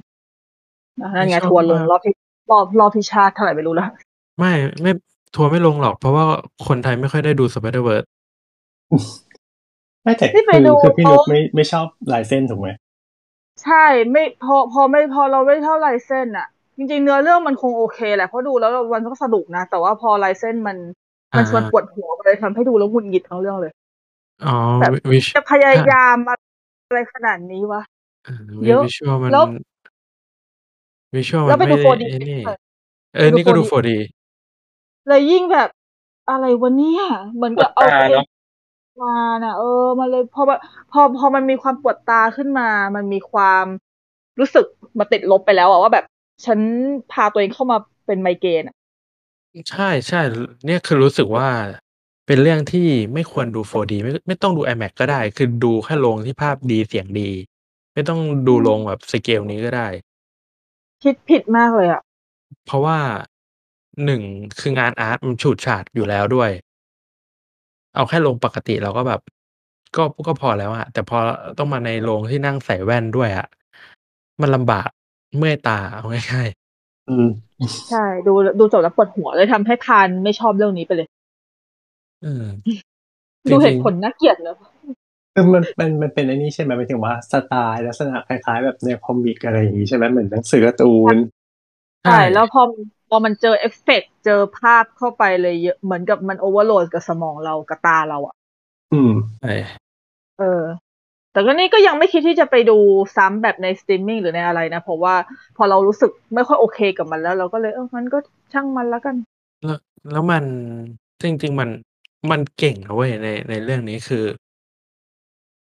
อ่าในใน production แล้วกัน character ของตัวมนุษย์แมงมุม ที่เป็นตัวละครหลักก็จะมี อ่า Miles Morales เนาะ ที่จะเป็น Spider-Man คนดำ แล้วก็จะมี Spider-Man ที่จะเป็นแบบ Peter B Parker แล้วก็มี อ่า Spider-Gwen ที่เป็นอืม Gwen Stacy แล้วก็มี อ่า Spider-Ham แล้วก็มี Spider-Man นัว แล้วก็มี Spider ก็คืออีพวกเนี้ยมันมาต่าง Universe ในด้าน Production อะ เขาก็ render คนละวิธีกันอ่า งานของดีไซน์หรืออ่าลายเส้นอ่าสิ่งต่างๆที่ออกมาอีแก๊งอีแก๊ง Spider-Man เหล่าเนี้ยเนี่ย มันก็จะไม่เหมือนกันเหมือนแบบเพื่อสื่อว่ามันมาจากคนละที่จริง ๆอะอะไรเงี้ยอ่าเข้าใจเออเข้าใจเออแล้วมันมีพวกแบบดีเทลยิบย่อยด้วยด้วยความที่มันเล่าเรื่องของ Miles Morales ที่จะเป็นเด็กคนดำแล้วก็แบบ พยายามปรับตัวเข้ากับสังคมที่เปลี่ยนไปอ่าเป็น coming of age ประมาณหนึ่ง แล้วก็มีความแบบ อ่าซูเปอร์ฮีโร่มือใหม่ คือตัวเองมีพลังพิเศษขึ้นมาเฉย ๆ แล้วก็อยากจะเป็นเหมือนซูเปอร์ฮีโร่บ้าง เพราะว่าใน verse ของตัวเองอะ Spider-Man ตายไปแล้ว อืม อะไรอย่างงี้ แล้วตัวเองก็ไปแบบ โอ้โฮรู้เห็นเหตุการณ์อะไรอย่างงี้ขึ้นมา หนัง ทำให้การ animate ของตัวละคร Miles Morales ไม่ลื่น คือถ้าเราไปดูอะเราจะเห็นว่า frame rate ของเขาอะมันจะไม่เท่ากับตัวละครอื่น อ๋อ มันจะกระตุกหน่อยใช่ไหม ใช่ จนช่วงท้ายที่เขาผ่านจุดของการเป็นจุดที่เขาตัดสินใจได้แล้วว่า frame rate เขาจะเท่ากับชาวบ้าน อืโอ้มมีดีเทลขนาดนี้เลยนะภาพด้วยเนาะ อืม นั่นแหละมันก็จะ เราก็เลยรู้สึกว่ามันเป็น หนังสไปเดอร์แมนที่ดีที่สุด สำหรับเรา เออ แต่ไม่ชอบภาพ ไม่เป็นไร เพราะว่าหลายคนก็บ่น นี่แต่เป นี่จำได้ว่าเขียนรีวิวเรื่องเนี้ย ชมมาก ๆ เลยอะ ชื่นชมแบบชื่นชมสุด ๆ เลย แต่เป็นการชื่นชมที่ เขาเรียกว่าอะไรอะ ตัดอคติตัวเองออก อ่า เออ คือพี่เวลาพี่เขียนรีวิวหนังอะนะ ถ้าคนที่คนไม่รู้จักพี่อ่านจะรู้สึกว่าพี่ค่อนข้างเขียนชมหนังเยอะ เพราะว่าบางทีพี่มีความรู้สึกว่าเวลาเราไม่ชอบหนังเรื่องอะไรเนี่ย มันอาจจะมาจากอคติของเราเอง ดังนั้นเรามองเฉพาะมุมของหนังดีกว่า ว่าหนังเขาต้องการที่จะสื่ออะไรหนังมันมีดีที่อะไรอะไรประมาณเนี้ยและมันคิดว่าไอ้ข้อดีตรงเนี้ย มันน่าจะเอื้อให้กับใครหรือว่ามันทำให้คนดูอะรู้สึกดี อ่าใช่เออถ้าเป็น ถ้าเป็นนี่ใช่เลเขียย นก็คงประมาณนั้นแหละ แต่ว่าเวลาคุยอะ อีกเรื่องหนึ่งใช่แต่เวลาคุยอีกเรื่องหนึ่งเวลาคุยฉันจะรู้สึกแบบเออรู้สึกว่าฉันจะไม่ชอบหนังเยอะมากเลยอะแต่ว่าเวลาเขียนรีวิวดูแล้วเฮ้ยชมไม่หมดเลยเลยอย่างเงี้ยอย่าง Spider Verse เนี่ยพี่ชมเลยนะว่าแบบไอเดียเขาดี แล้วพี่ชมงานภาพเขาเลยนะว่างานภาพเขาอะมันน่าสนใจแต่นี่คือพี่คือพี่คือพี่ยกอคติตัวเองออกนะ อันนี้คือชมตามเนื้อผ้า แต่ว่าใช่ความรู้สึกส่วนตัวก็จะเป็นคอีวากมแบรู้บสึกหนึ่ส่วนงตัวคือเราไม่ชอบ แต่เราอะมั่นใจว่าถ้าเราตัดความไม่ชอบหรือความปวดตาอะไรของเราออกไปอะเขาทำงานภาพนี้ออกมาคือมันสดใหม่มาก แล้วมันแล้วมันคือมันเป็นความกล้าที่เขากล้านำเสนออะไรที่มันไม่ไม่ซ้ำแบบเดิมอะไรอย่างเงี้ยอืมใช่นั่นแหละประมาณนั้นแหละ เลยคิดว่าเรื่องเนี้ย มันเลยทำทำให้เรื่องนี้มันน่าจดจำเพราะว่าเขามีหลายเวที่ที่ทำออกมาแล้วมันดี มันแค่ไม่ถูกจริตเรา อาจจะถูกจริตอืมคนอื่นอะไรประมาณนี้แหละก็เลยรู้สึกว่ามันแข็งแรงมากๆในทั้งวิธีการนำเสนอ อ่าในการเนื้อเรื่อง แต่พี่ชอบเนื้อเรื่องของมันนะคือถ้าตัดเรื่องงานภาพทิ้งพี่เพราะพี่เป็นคนชอบหนัง coming of age โดยเนื้ออืมโดยโดยธรรมชาติแล้ว พี่มีความรู้สึกว่าเรื่องเนี้ย coming of age ดีมากๆเลยอืมแล้วแล้วก็แบบรู้สึกว่ามันมันฉลาดเล่าอะ มันจะมี ซีนที่ ที่เขากระโดดลงจากตึกอะแต่ภาพมันฟลิปให้ให้มันกลายเป็นแบบพุ่งขึ้นฟ้าอะเออ เออ คือคือเรารู้สึกว่ามันมันเป็นอะไรที่ฉลาดเล่ามาก ๆ ในการเล่าเล่าตัวละครเนี้ยอืมคือการตกไม่ได้หมายความว่าคุณตกต่ำอะ อืมอืมอืมเราก็เลยรู้สึกว่า เออ เขาก็มีภาคสองนะ เออ ภาคสองก็จะมาปีสองพันยี่สิบสองนะครับ ใช่ ใช่เห็นประเห็นเขาประกาศนะก็คือในตัวแอนิเมชันเขาก็จะมีการ hint ไว้ตั้งแต่แรก แล้วก็จะมีสไปเดอร์แมนสองศูนย์เก้าเก้าที่โผล่มาในตอน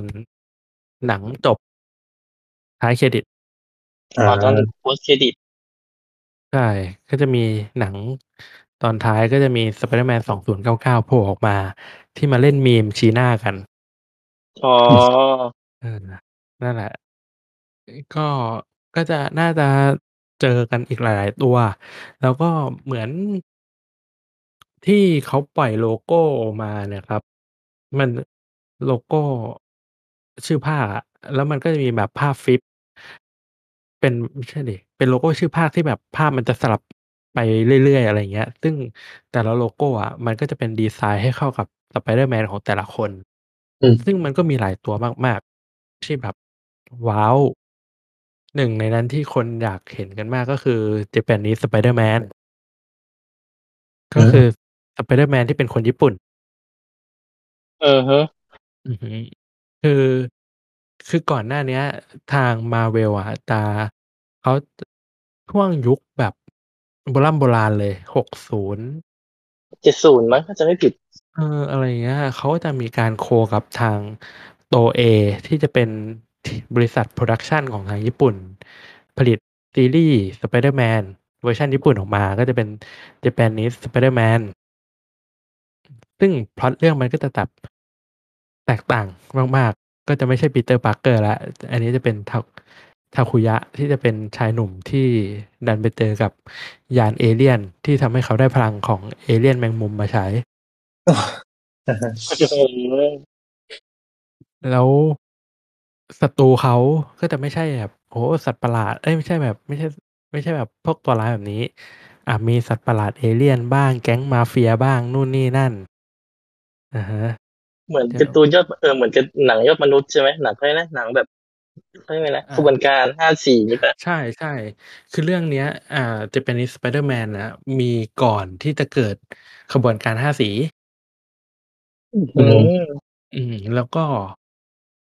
คอนเซปต์เขาก็คือจะฉีกจากสไปเดอร์แมนแบบเพื่อนบ้านผู้แสนดีเลย อันนี้ก็จะเป็นทูตจากนรก กูจะออกมาไล่ฆ่าพวกมึงอะอะไรเงี้ยแล้วแล้วแล้วมันถือปืนยิงนะเว้ย โอ้ใช่ใช่แมนนั่นเหรอถือปืนยิง เออสุดยอดศัตรูคือมาเฟียไง คือยากุซ่าไงเออ อ่า แล้วก็ เขาก็มีหุ่นลบ ก็คือเราดูห้าสีมันก็จะมีหุ่นลบใช่ไหมเออคือไอไอหุ่นลบของห้าสีอะ มันเกิดขึ้นมาจากอีซีรีส์สไปเดอร์แมนอันนี้ มันจะมีหุ่นยนต์ที่ชื่อว่า Leopardon ก็จะออกมาสู้แบบกะ something ของมันแล้วแต่ในตอนอะไรเงี้ย ซึ่งคนชอบเขาก็อยากเขาก็อยากเห็นในตัวเนี้ยใน Spider-Verse อืมเพราะว่าในหนังสือการ์ตูนอะมันเคยถูกเอามาวาดแล้วเอเอออ มันจะไม่ติดลิขสิทธิ์กับตัวเอกหรือเปล่า ไม่ไม่มีปัญหา อ๋อ เออ มันเป็นการ co ร่วมกันอยู่แล้วตั้งแต่แรกโอ้ก็คือถ้ามาเวลจะมาใช้ก็คือใช้ได้ มันก็จะอยู่ใน Earth เท่าไหร่ไม่รู้ จำไม่ได้เหมือนกันของมาเวลก็คือในหนังสือการ์ตูนอะมันเคย ใน event Spider-Verse อะทุกคนแบบย่ำแย่ กำลังจะแพ้ ไอสไปเดอร์แมนญี่ปุ่นเนี่ย ก็โผล่มาพร้อมกับหุ่นรบ แล้วก็มาช่วยทุกคนไว้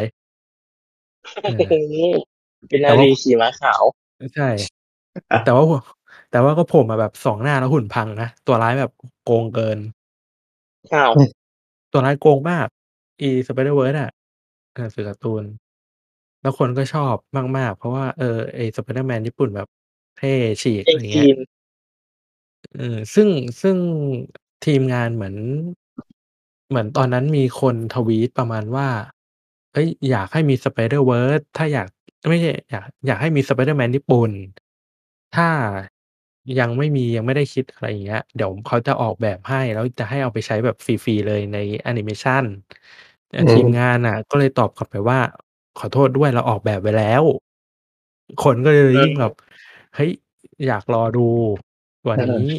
อยากรู้เหมือนกันว่าเรื่องมันจะเล่าอะไรยังไง อืม เออนี่แต่ก็มันรอคือดู คนละตัวกับที่ใน Spider-Verse อันนี้ใช่ไหม ที่เป็นภาคแรก แล้วมันก็คงเป็นภาคต่อจากไอ้ภาคแรกนั่นแหละอ่า ไม่แต่คคนนละละตัวจากกันเพราะนั้นจะเป็น อันนั้นเป็นผู้หญิงนี่ใช่ไหมผู้หญิงเป็นเด็กผู้หญิง อันนี้จะเป็นผู้ชายแต่แต่แค่แค่ไม่รู้ว่าเรื่องมันจะมายังไง อาจจะเป็นญี่ปุ่นในคนละโลกอีกทีนึงอืม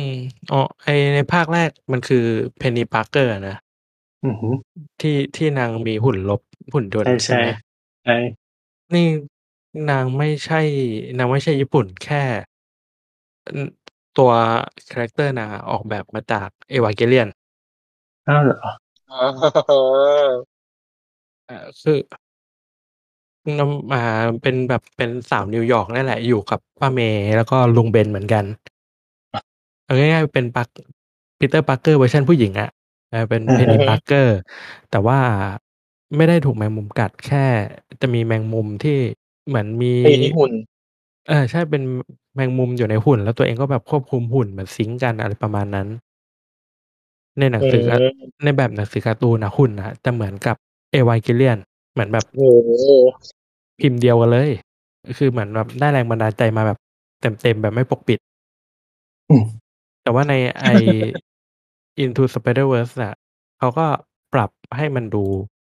น่ารักขึ้น อืมเออไม่ให้โดน แตกสิทธิ์หรือเปล่า อะไรนะ ไม่ให้โดนลิขสิทธิ์อ่าอ่าอ๋อเออจะเปิดดู เปิดดูต้นฉบับมันก็เหมือนจริงนะ เหมือนอยู่ เหมือนอยู่แปลว่า เหมือนอยู่แปลว่าเหมือนเป๊ะอะอาจจะมาจากอันนี้ก็ได้อันนะ San Fransokyo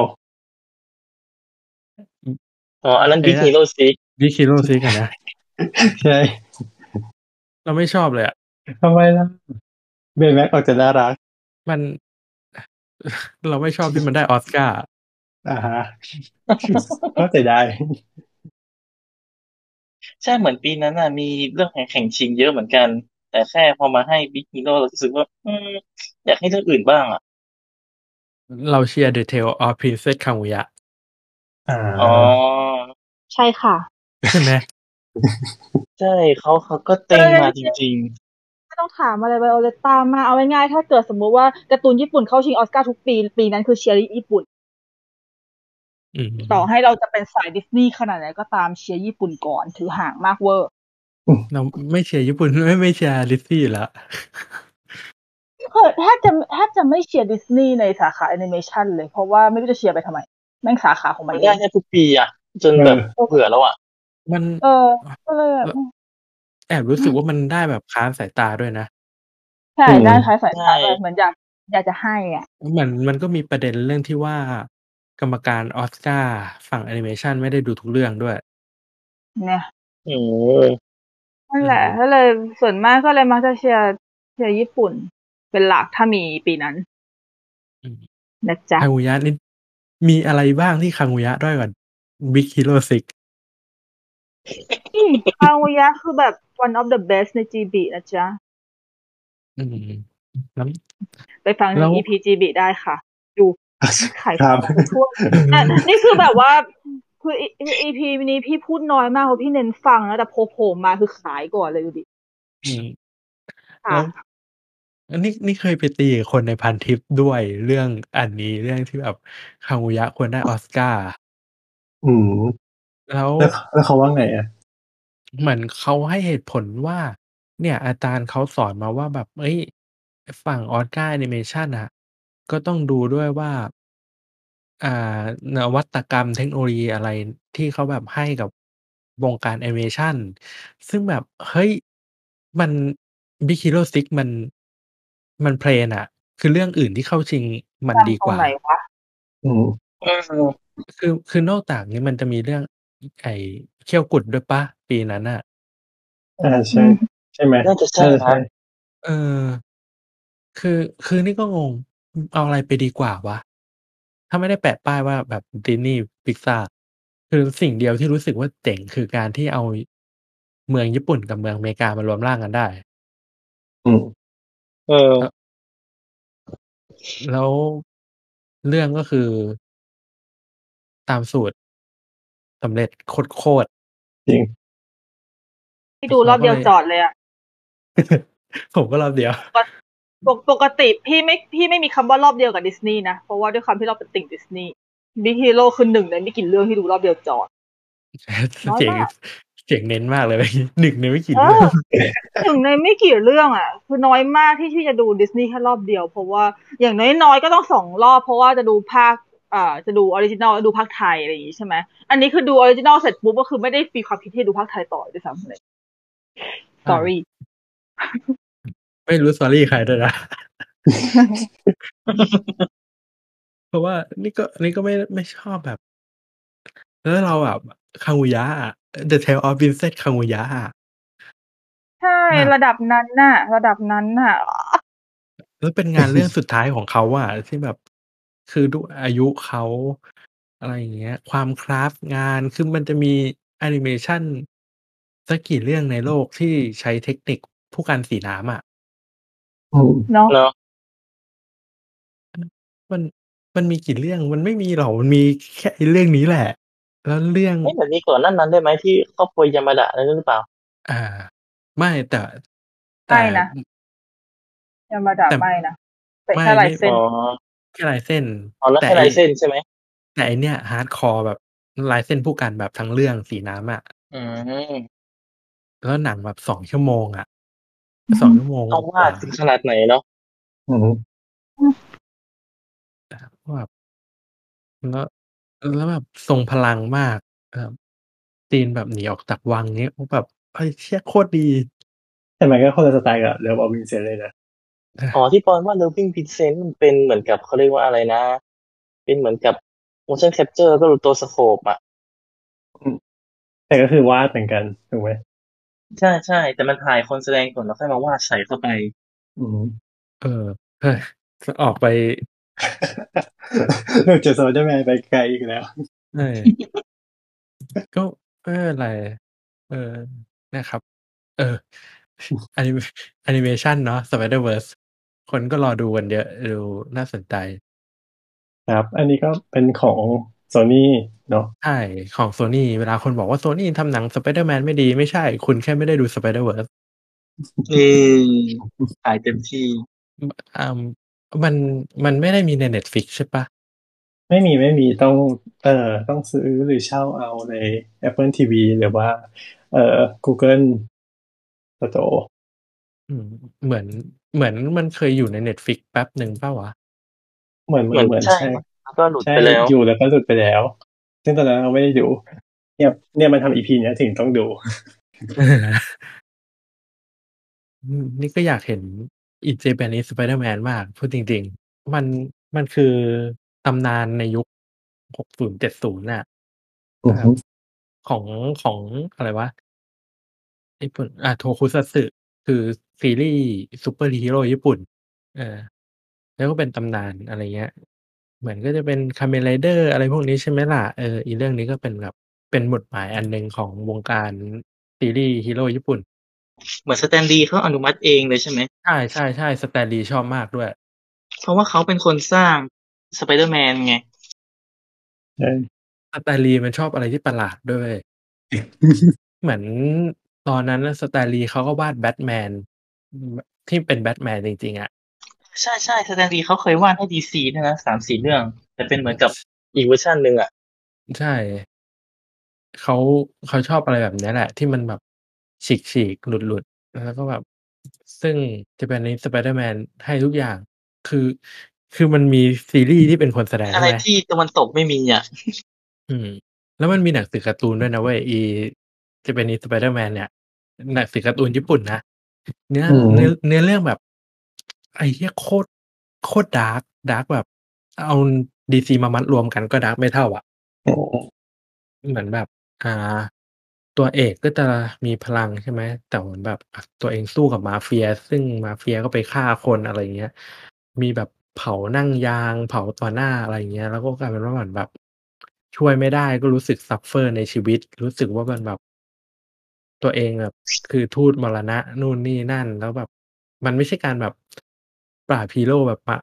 อเมริกาที่แบบจับขังคุกไง มันคือการปราบโดยการที่แบบฆ่าให้ตายอะอืมแล้วมันก็แบบหลอนหลอนในตัวแบบหลอนตลอดเวลาด้วยอะไรเงี้ย เหมือนแบบยิ่งทำอาชีพ ยิ่งเป็นสไปเดอร์แมนนานเท่าไหร่ก็ยิ่งรู้สึกแบบสูญเสียความเป็นมนุษย์มากเท่านั้น อ่านแล้วซึมไม่รู้อ่านทำไมตอนนั้น อืม ครับ ครับ เป็นประมาณนี้ แล้วก็ รอดู เนาะ No Way แต่ Home โดยโฮแมนก็ยัง ยังมีอยู่เรื่อย ๆ ถือว่ายังมีอนาคตอยู่เนาะ หมายถึงอันไหนโปรเจกต์หนังคนแสดงสไปเดอร์แมนอะโดยรวมเลยอะแกก็ถามว่าอันไหนเออ ไม่รู้มี มีแหละเราว่า คือต่อให้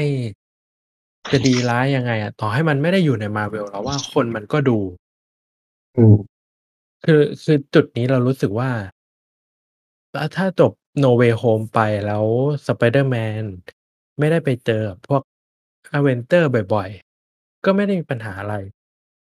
ก็ใช้ชีวิตในตัวของ ใน ใน ในโลกของตัวเอง อะ มันอาจจะแบบ แตกรวม Universe เข้ามาแล้วแบบอยู่ในนี้ถาวรก็ได้ เจอพวก Venom ก็ปวดหัวจะตายห่าแล้ว อืม อืม แค่นี้ก็ ก็น่าจะครบ ครบเลยมั้งชีวิตมัน อืม มี แล้วแล้วคนก็อยากเห็นนะ เราว่าคนอยากเห็นแหละ Spider-Man เวอร์ชันนี้ไปเจอกับ Venom คือ character อืมมันได้ อืม มันดูเหมาะจะไปท้าฝีปากกันดี ใช่ อืม แล้ว แล้วมันเป็น concept ของ Spider-Man ด้วยนะ ที่แบบทุกตัวละครของมันน่ะ ต้องแบบปากมาก อืม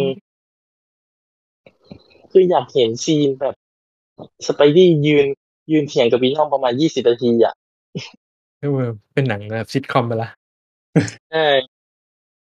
ลองเทคเลยนะยี่สิบนาที สงสารน้องทอมบ้าง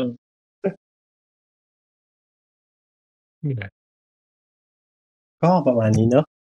ใช่ครับ ได้สาระอะไรปะไม่ไม่ค่อยได้ปะได้ คนฟังแบบ เอาไอ้ที่อันนี้มาทำไม ได้ บางเรื่องเราก็ยังไม่รู้ได้เลได้ย นี่ไม่รู้จักสไปเดอร์แมนบางตัวเลยเนี่ย อืม ถ้าเราสไปเดอร์แมนมันอยู่มาอย่างยาวนานแล้วมัน มันมีความหลากหลายในตัวซีรีส์ของหนังสือการ์ตูนเยอะมากครับ ก็คือมันมีทั้ง อ่า ด้วยความที่มันมีหลายตัวมาก ๆ ด้วยที่สามารถเลือกอ่านได้ตามตามใจ อย่างในยุคนี้ หนังสือการ์ตูนเราก็จะมี Peter Parker แล้วก็มี Miles Morales ที่จะเป็น Spider-Man คนดำ ซึ่งก็จะมีความเป็นแบบ Peter Parker เขาโตแล้วไง ในหนังสือการ์ตูนตอนนี้เป็นวัยผู้ใหญ่เต็มตัว ทำให้มี Miles Morales ที่จะเป็นฮีโร่ Spider-Man รุ่นเด็กโผล่เข้ามาแทน ก็จะเป็น2ตลาดที่จะต่างกันแล้ว แล้วก็จะมี Spider-Gwen ที่จะเป็น Gwen Stacy ในอีกจักรวาลหนึ่งที่ได้เป็น Spider-Man ที่ได้พลังแมงมุมไปแทน Peter Parker อืมอะฮะอันนี้ก็จะเป็นเล่มที่ดังมาก ๆ อยู่เหมือนกันในช่วงนี้ ก็จะมี Spider-Gwen ด้วยอาแล้วก็นี่ก็จะเป็นหลักๆของ Spider-Man ยุคนี้นะครับ ก็แบบเฮ้ยสนใจหนังสือการ์ตูนแบบซื้อหาอ่านกันได้ มีอิเวนต์อยู่เยอะอยู่บ่อยมาก ๆ เหมือนกัน ก็จะเป็นแบบพวก Spider-Verse Spider-Geddon อะไรอย่างเงี้ยที่จะรวม Spider-Man จากหลาย ๆ จักรวาลมาเจอหน้ากัน มาตีกันมาทำนู่นทำนี่ อะไรอย่างเงี้ยครับ ครับ แล้วก็ก็มีแต่เรื่องให้เล่นเยอะมาก ๆ กับ Spider-Man แบบ เฮ้ย ถ้าเราได้ลองอ่านเราจะรู้สึกว่า อ๋อ ไอ้ฮีโร่ตัวเนี้ย มันมีอะไรมากกว่าที่เราคิด มันน่าจะต่อยอดไปได้เยอะมาก ๆ อะไรอย่างเงี้ยครับผม แล้วแล้วจักรวาลเกมอะ จักรวาลเกมเหรอ Spider-Man ของเกมในเกม Play Sony ใช่ไหม?อะฮะเราว่ามันก็คงไปต่อได้เรื่อยๆ แหละ เพราะว่าตอนนี้มันก็ออกมาเป็นมี Miles Morales เข้ามาแล้วด้วยอืมเราก็คิดว่ามันคงทำอะไรได้อีกเยอะเหมือนกัน ด้วยความที่มันอะไรก็เกิดขึ้นได้กับ Spider-Man อะเอาจอืมริงๆ มันมันเป็นฮีโร่ที่อยู่มานานแล้วมันผ่านมาหมดแล้วตั้งแต่แบบ อ่า แฟนตาย หรืออะไรก็แล้ว แต่ อะไรอย่างเงี้ย มันเคย มันจะมีอิเวนต์แบบโบร่ำโบราณเลย ก็คือ คนทั้งเมืองมีพลังแมงมุม อะไรอย่างเงี้ย ก็เคยเกิดขึ้นมาแล้วกับ Spider-Man อาโอ้โฮ เออ ซึ่งมันสนุกมาก ๆ ด้วย เออ เราก็จะเห็น MJ แบบโหนตึก สุดยอด เออ มัน มันมี มันเป็นอะไรได้เยอะมาก ๆ กับ Spider-Man ครับอแล้วมันสนุกด้วย แหละ เออ ไม่ ไม่ค่อยผิดหวังนะ กะ จาก จากฮีโร่เพื่อนบ้านนะ ใช่ เป็นได้ทุกอย่าง ตอนนี้เป็นทุกอย่างแล้วอะเออ เป็นทุกอย่างให้เธอแล้ว แต่เหมือนว่า Marvel ก็ยังไม่หมดไอเดียใช่ไหม?เขาก็ยังจะหาอะไรเป็นให้ได้อีกเนาะ ใช่ แต่ แต่เราก็ไม่รู้เหมือนกันนะว่าหลัง No Way Home อะครับ เขาจะจัดการตัว ตัว Spider-Man ยังไง ว่าจะมันจะเอา MCU ทีม MCU มาช่วยคิด เหมือนเดิมหรือเปล่า?หรือว่า Sony จัดกาเปร็นไปอิอสย่าระงแล้ว ใช่ๆอะไรอย่างงี้เนาะใชสุดท้า่ยคือ Disney ซื้อ Sony เลยจบ อย่าเลย หยุดจะการจูงผูกมือขกัานดไปได้ไหนแล้วดีอะบทจะสจูงรุปมือก็กันไปไหนดี บทสรุปก็เหมือนฟ็อกซื้อไปอะอืมซื้อไปทิ้งกว้าง ซื้อไปทำไม ซื้อไปผูกขาดอะ เออ เกลียดมากเลยการที่แบบออกมาว่าแบบจะ อะไรวะ โปรโมตหนังสตูดิโอฟ็อกเหมือนแบบจะให้อิสระเหมือนเดิม โถ ไหน ไหน โถ ทุกวันนี้คือหนังฟ็อกไม่เข้าไทยเลย มีคนเดียวกันแอดมินคนเดียวกัน marketing ก็ไม่ให้เขาสักแอะ ต่างประเทศอืมด้วย งงมาก อืม แล้วแบบอะไรนะ รูปรูปเป็นหนัง รูปเป็นหนังของฟ็อกแต่แคปชั่นเป็นหนังมาเวลอะงงไหมทวิตเตอร์อะน่าเกลียดมากอะเก็บงานไม่ได้อะเก็บงานไม่ละเอียด แต่ของค่ายตัวเองนี่คือเก็บละเอียดทุกเม็ดโยนทิ้งกว้างเออนะครับก็ก็ไม่รู้เหมือนกันว่าเฮ้ยคนฟังจบแล้วจะทัวร์ลงหรือเปล่า ไม่หรอกไม่เพราะไม่มีคนฟังอ๋อ ไม่ได้ ไม่ได้ไม่ได้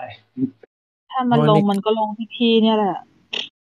แต่ไม่เป็นไรเฮ้วัยนก็วันนี้วันนี้เราวันนี้เราพูดน้อยเราอาจจะไม่โดนเราอาจจะรอด เนี่ยก็ลงที่ผมไงผมใส่สไปเดอร์แมนเวอร์ชันทอมฮอลแลนด์ไปเยอะมากเลยนะอะจะจะให้ทัวร์ลงที่ไหนก็ฝากบอกเลยฮะถ้าลงซีนลอดก็ได้ เพราะว่าตอนตอนภาคแรกมันชื่ออะไรนะ Far From Home เอ้ย Homecoming Homecoming ก็ใช่ชูนิ้วกลางแบบนิ้วใหญ่ ๆ เลย ตุ้มๆลงเพจ นี่ เพราะว่าเนี่ย ในใน acc ที่ไม่ใช่ acc podcast อะ นี่ก็โดนทัวร์ลงบ่อยนะเว้ย เรื่องแบบ เรื่องวิจารณ์บทการเขียนบทของ MCU อือฮึแบบอ่าวิจารณ์ character นี้ในหนัง MCU อะไรอย่างเงี้ย จนหลังๆ เวลาเราเขียนถึงแล้วก็ต้อง remarkไปไม่ใช่รีมาร์กเขียนในรูปประโยคในลักษณะที่ว่า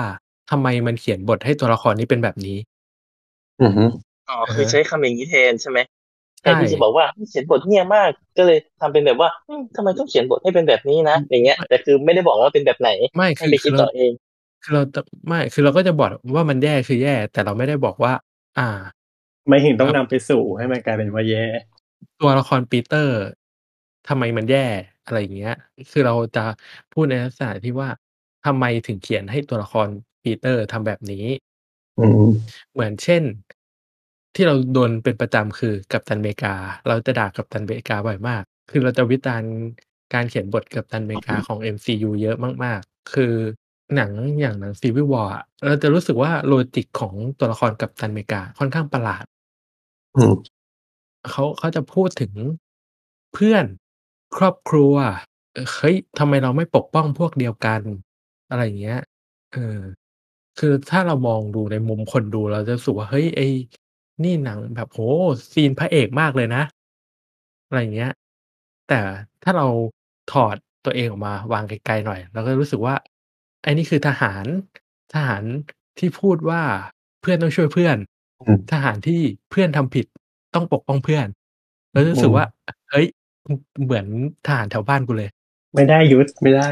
ใช่ คือเรารู้สึกว่า คือคือเราเคยพูดแบบเนี้ยแล้วเราโดนทัวร์ลงไงคือ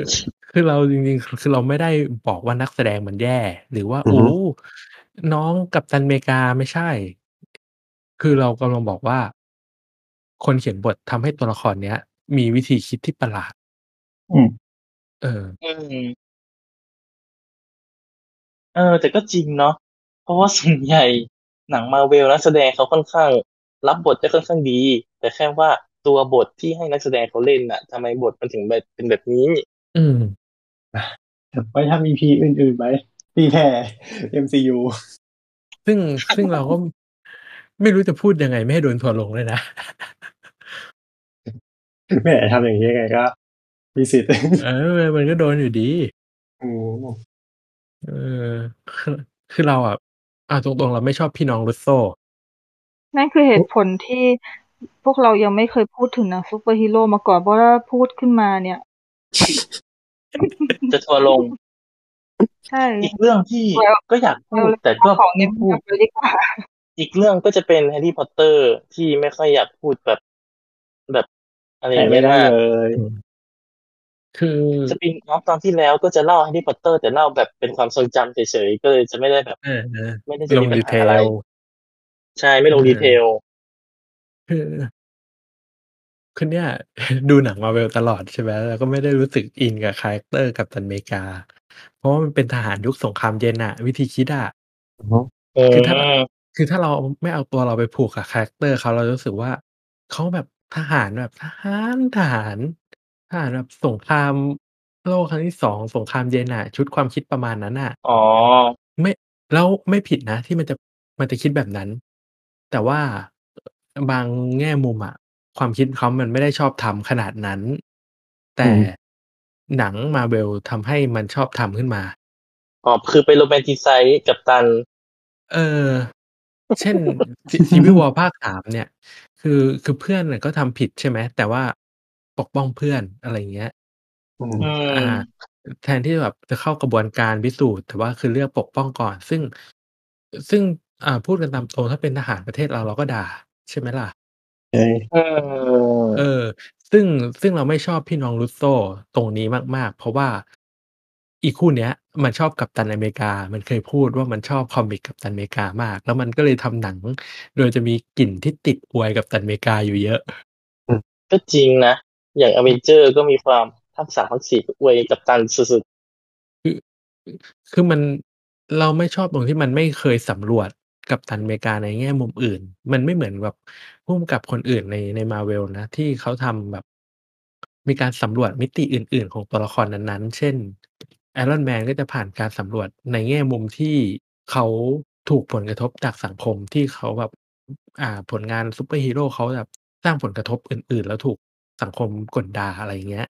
อืมัอนฮึมีการๆแทสำนรวจแบบไงสำรวจสำรวจจนพรุนแล้วมั้ง อืม คือทุกตัวเลย ที่แบบมันจะถูกสำรวจในแง่มุมต่างๆกันอ่าอย่างอย่าง Spider-Man เนี่ย ก็จะถูกสำรวจในแง่ความรับผิดชอบของการพลังอ่าหน้าที่ซูเปอร์ฮีโรแต่ว่าตัวละครกัปตันอเมริกา Russo ไม่ได้สำรวจขนาดนั้น เราก็เลยต้องย้ำตลอดว่าเวลาเราวิจารณ์ตัวละครเนี่ยเราต้องเลยย้ำว่าเวลาเราวิจารณ์ตัวละครซูเปอร์ฮีโรเนี่ยเราจะวิจารณ์พ่วงอีพวกคนข้างหลังด้วยอือฮึคนชอบเข้าใจผิด ว่ามันแบบโจมตีตัวละครอะคืออืมคือคืออย่างอ่านไม่จบอะคือเรารู้สึกว่ามันไม่ใช่ฟิลเตอร์แบบ โอ๋ลูกรัก โอ๋เป็นแบบคนจริงๆอะมันมันคือfiction character อะ fictional characterอร์อะอือฮึเออแล้วคนคนที่สร้างให้มันเป็นแบบเนี้ย นั่นแหละปัญหาเหมือนที่เราวิจารณ์ อ่า Spider-Man MCU ในเทปนี้นะครับครับใช่คือเรารักตัวละคร Spider-Man มาก เราชอบมากอะไรอย่างงี้เออมีความผูกพันตั้งแต่เวอร์ชันการ์ตูนแล้วหนังสือการ์ตูน เราก็เลยรู้สึกว่าเอ๊ะบางอย่างมันแปลกๆนะ อะไรอย่างงี้นะครับผม เออ วิธีคิดของเวอร์ชันนี้มันยังไง?ใช่ของเวอร์ชันนี้ของผู้สร้างมันมีจุดอะไรที่รู้สึกว่ามันแบบ เอ๊ ติดนิดหนึ่งนะ แปลก ๆ อยู่นะ อะไรประมาณนี้ อืม ครับผม ประคมาณรับนี้ ก็ประมาณนี้เนาะ สำหรับ EP นี้ ครับ ก็ขอขอบคุณพี่ไม้มาก ๆ เลยนะครับ ที่อุตส่าห์มารายการเราสักที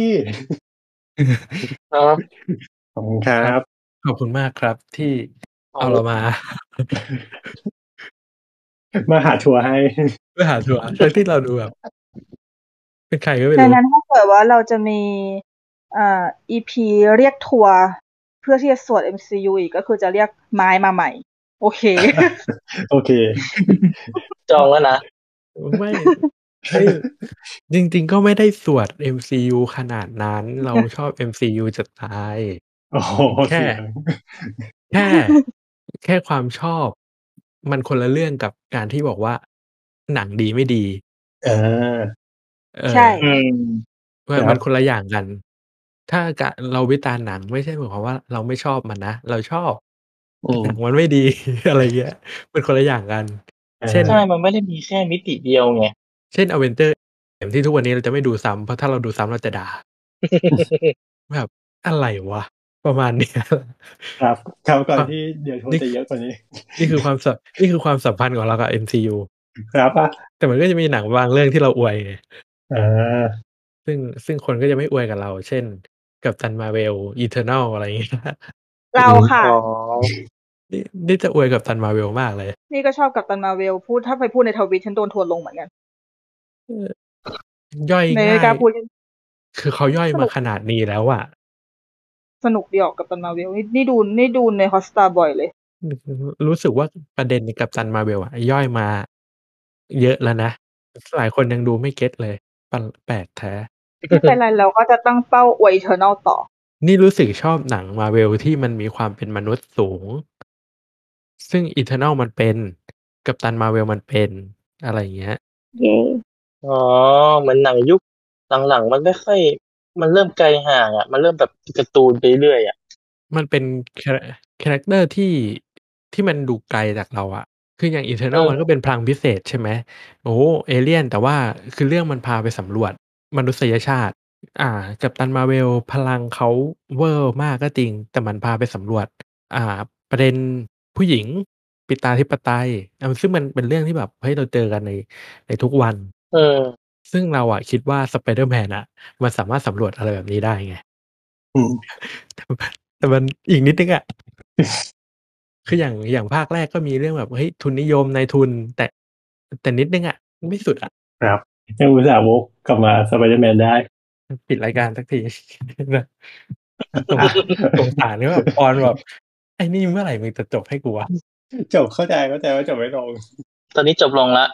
จบลงแล้ว ครับก็เออให้พี่ไม้ฝาก เออฝากขายของของพี่นิดนึง มีอะไรครับจะขายไหม มี เป็นแอคเป็นพอดแคสต์ Star Tech นะครับ ชื่อกับตัน on the beat podcast podcast Star Tech ที่จะพาคุณไปสำรวจอวกาศที่ไม่เคยมีใครไปถึงมาก่อนนะครับผม ซึ่งปัจจุบันเนี้ยยังไม่ออกซีซั่นใหม่ แต่คิดว่าคงไม่นานสักเท่าไหร่อาจจะออกเป็นแบบตอนพิเศษที่มาอัปเดตข่าวสารเรื่อง Star Tech ที่เกิดขึ้นมาตลอดทั้งปีนะครับผมอืมแต่ว่า Twitter เนี่ยสามารถตามกันได้นะครับว่า @cotb pod นะครับผมก็ cotb pod นะครับ ก็จะอัปเดตข่าวสารเกี่ยวกับ Star Tech เรื่อยๆ เลยก็คือ Star Tech เนี่ยเขาไม่ได้มีแค่หนังไตรภาคเนาะเขามีซีรีส์ด้วยอะไรเงี้ย ซึ่งมีใหม่มาตลอด เราก็จะอัปเดตข่าว production ต่างๆ โปรเจกต์ต่างๆ แล้วก็วิเคราะห์ใน ในตอนใหม่ ๆ อะไรเนี้ยครับ ก็มีบางประเด็นที่เราจะหยิบเอามาวิเคราะห์ได้ อะไรอย่างงี้ครับ ก็จะเขียนถึงอยู่ในแอค Twitter นะครับผม ก็ติดตามกันได้สำหรับคนที่สนใจจักรวาล Star Trek หรือคิดว่า เฮ้ย จักรวาล Star Trek เหรอ มันจะมีอะไรที่แบบเป็นไซไฟอวกาศที่เราไม่เคยเห็นมาก่อนหรือเปล่า อะไรอย่างงี้ ก็มาติดตามกันได้ครับ ครับผม โอเค ขอบคุณอีกครั้งครับ เออ ขอบคุณครับที่เอาเรามาเรียกทัวร์ ก็เออปิดรายการแล้วกันเนาะฝากติดตามรายการเราด้วยนะครับ สามารถรับฟังได้ทางทุกแอปพอดแคสต์นะครับ เพียง search สามโคกเรดิโอนะครับแล้วก็ช่องทางอื่นๆของสามโคกเรดิโอนะครับ ไม่ว่าจะเป็น Twitter Facebook Instagram นะครับ แล้วก็ YouTube Channel สามโคกเรดิโอครับ แล้วก็รอพูดคุยกับเราได้ทาง Hashtag เครดิตเปิดนะครับ แล้วก็รอดูนะครับว่า EP หน้าเราจะพูดกันถึงเรื่องอะไรสำหรับ EP นี้ลากันไปก่อนพบกันใหม่ EP หน้าสวัสดีครับ สวัสดีครับ เย้เย้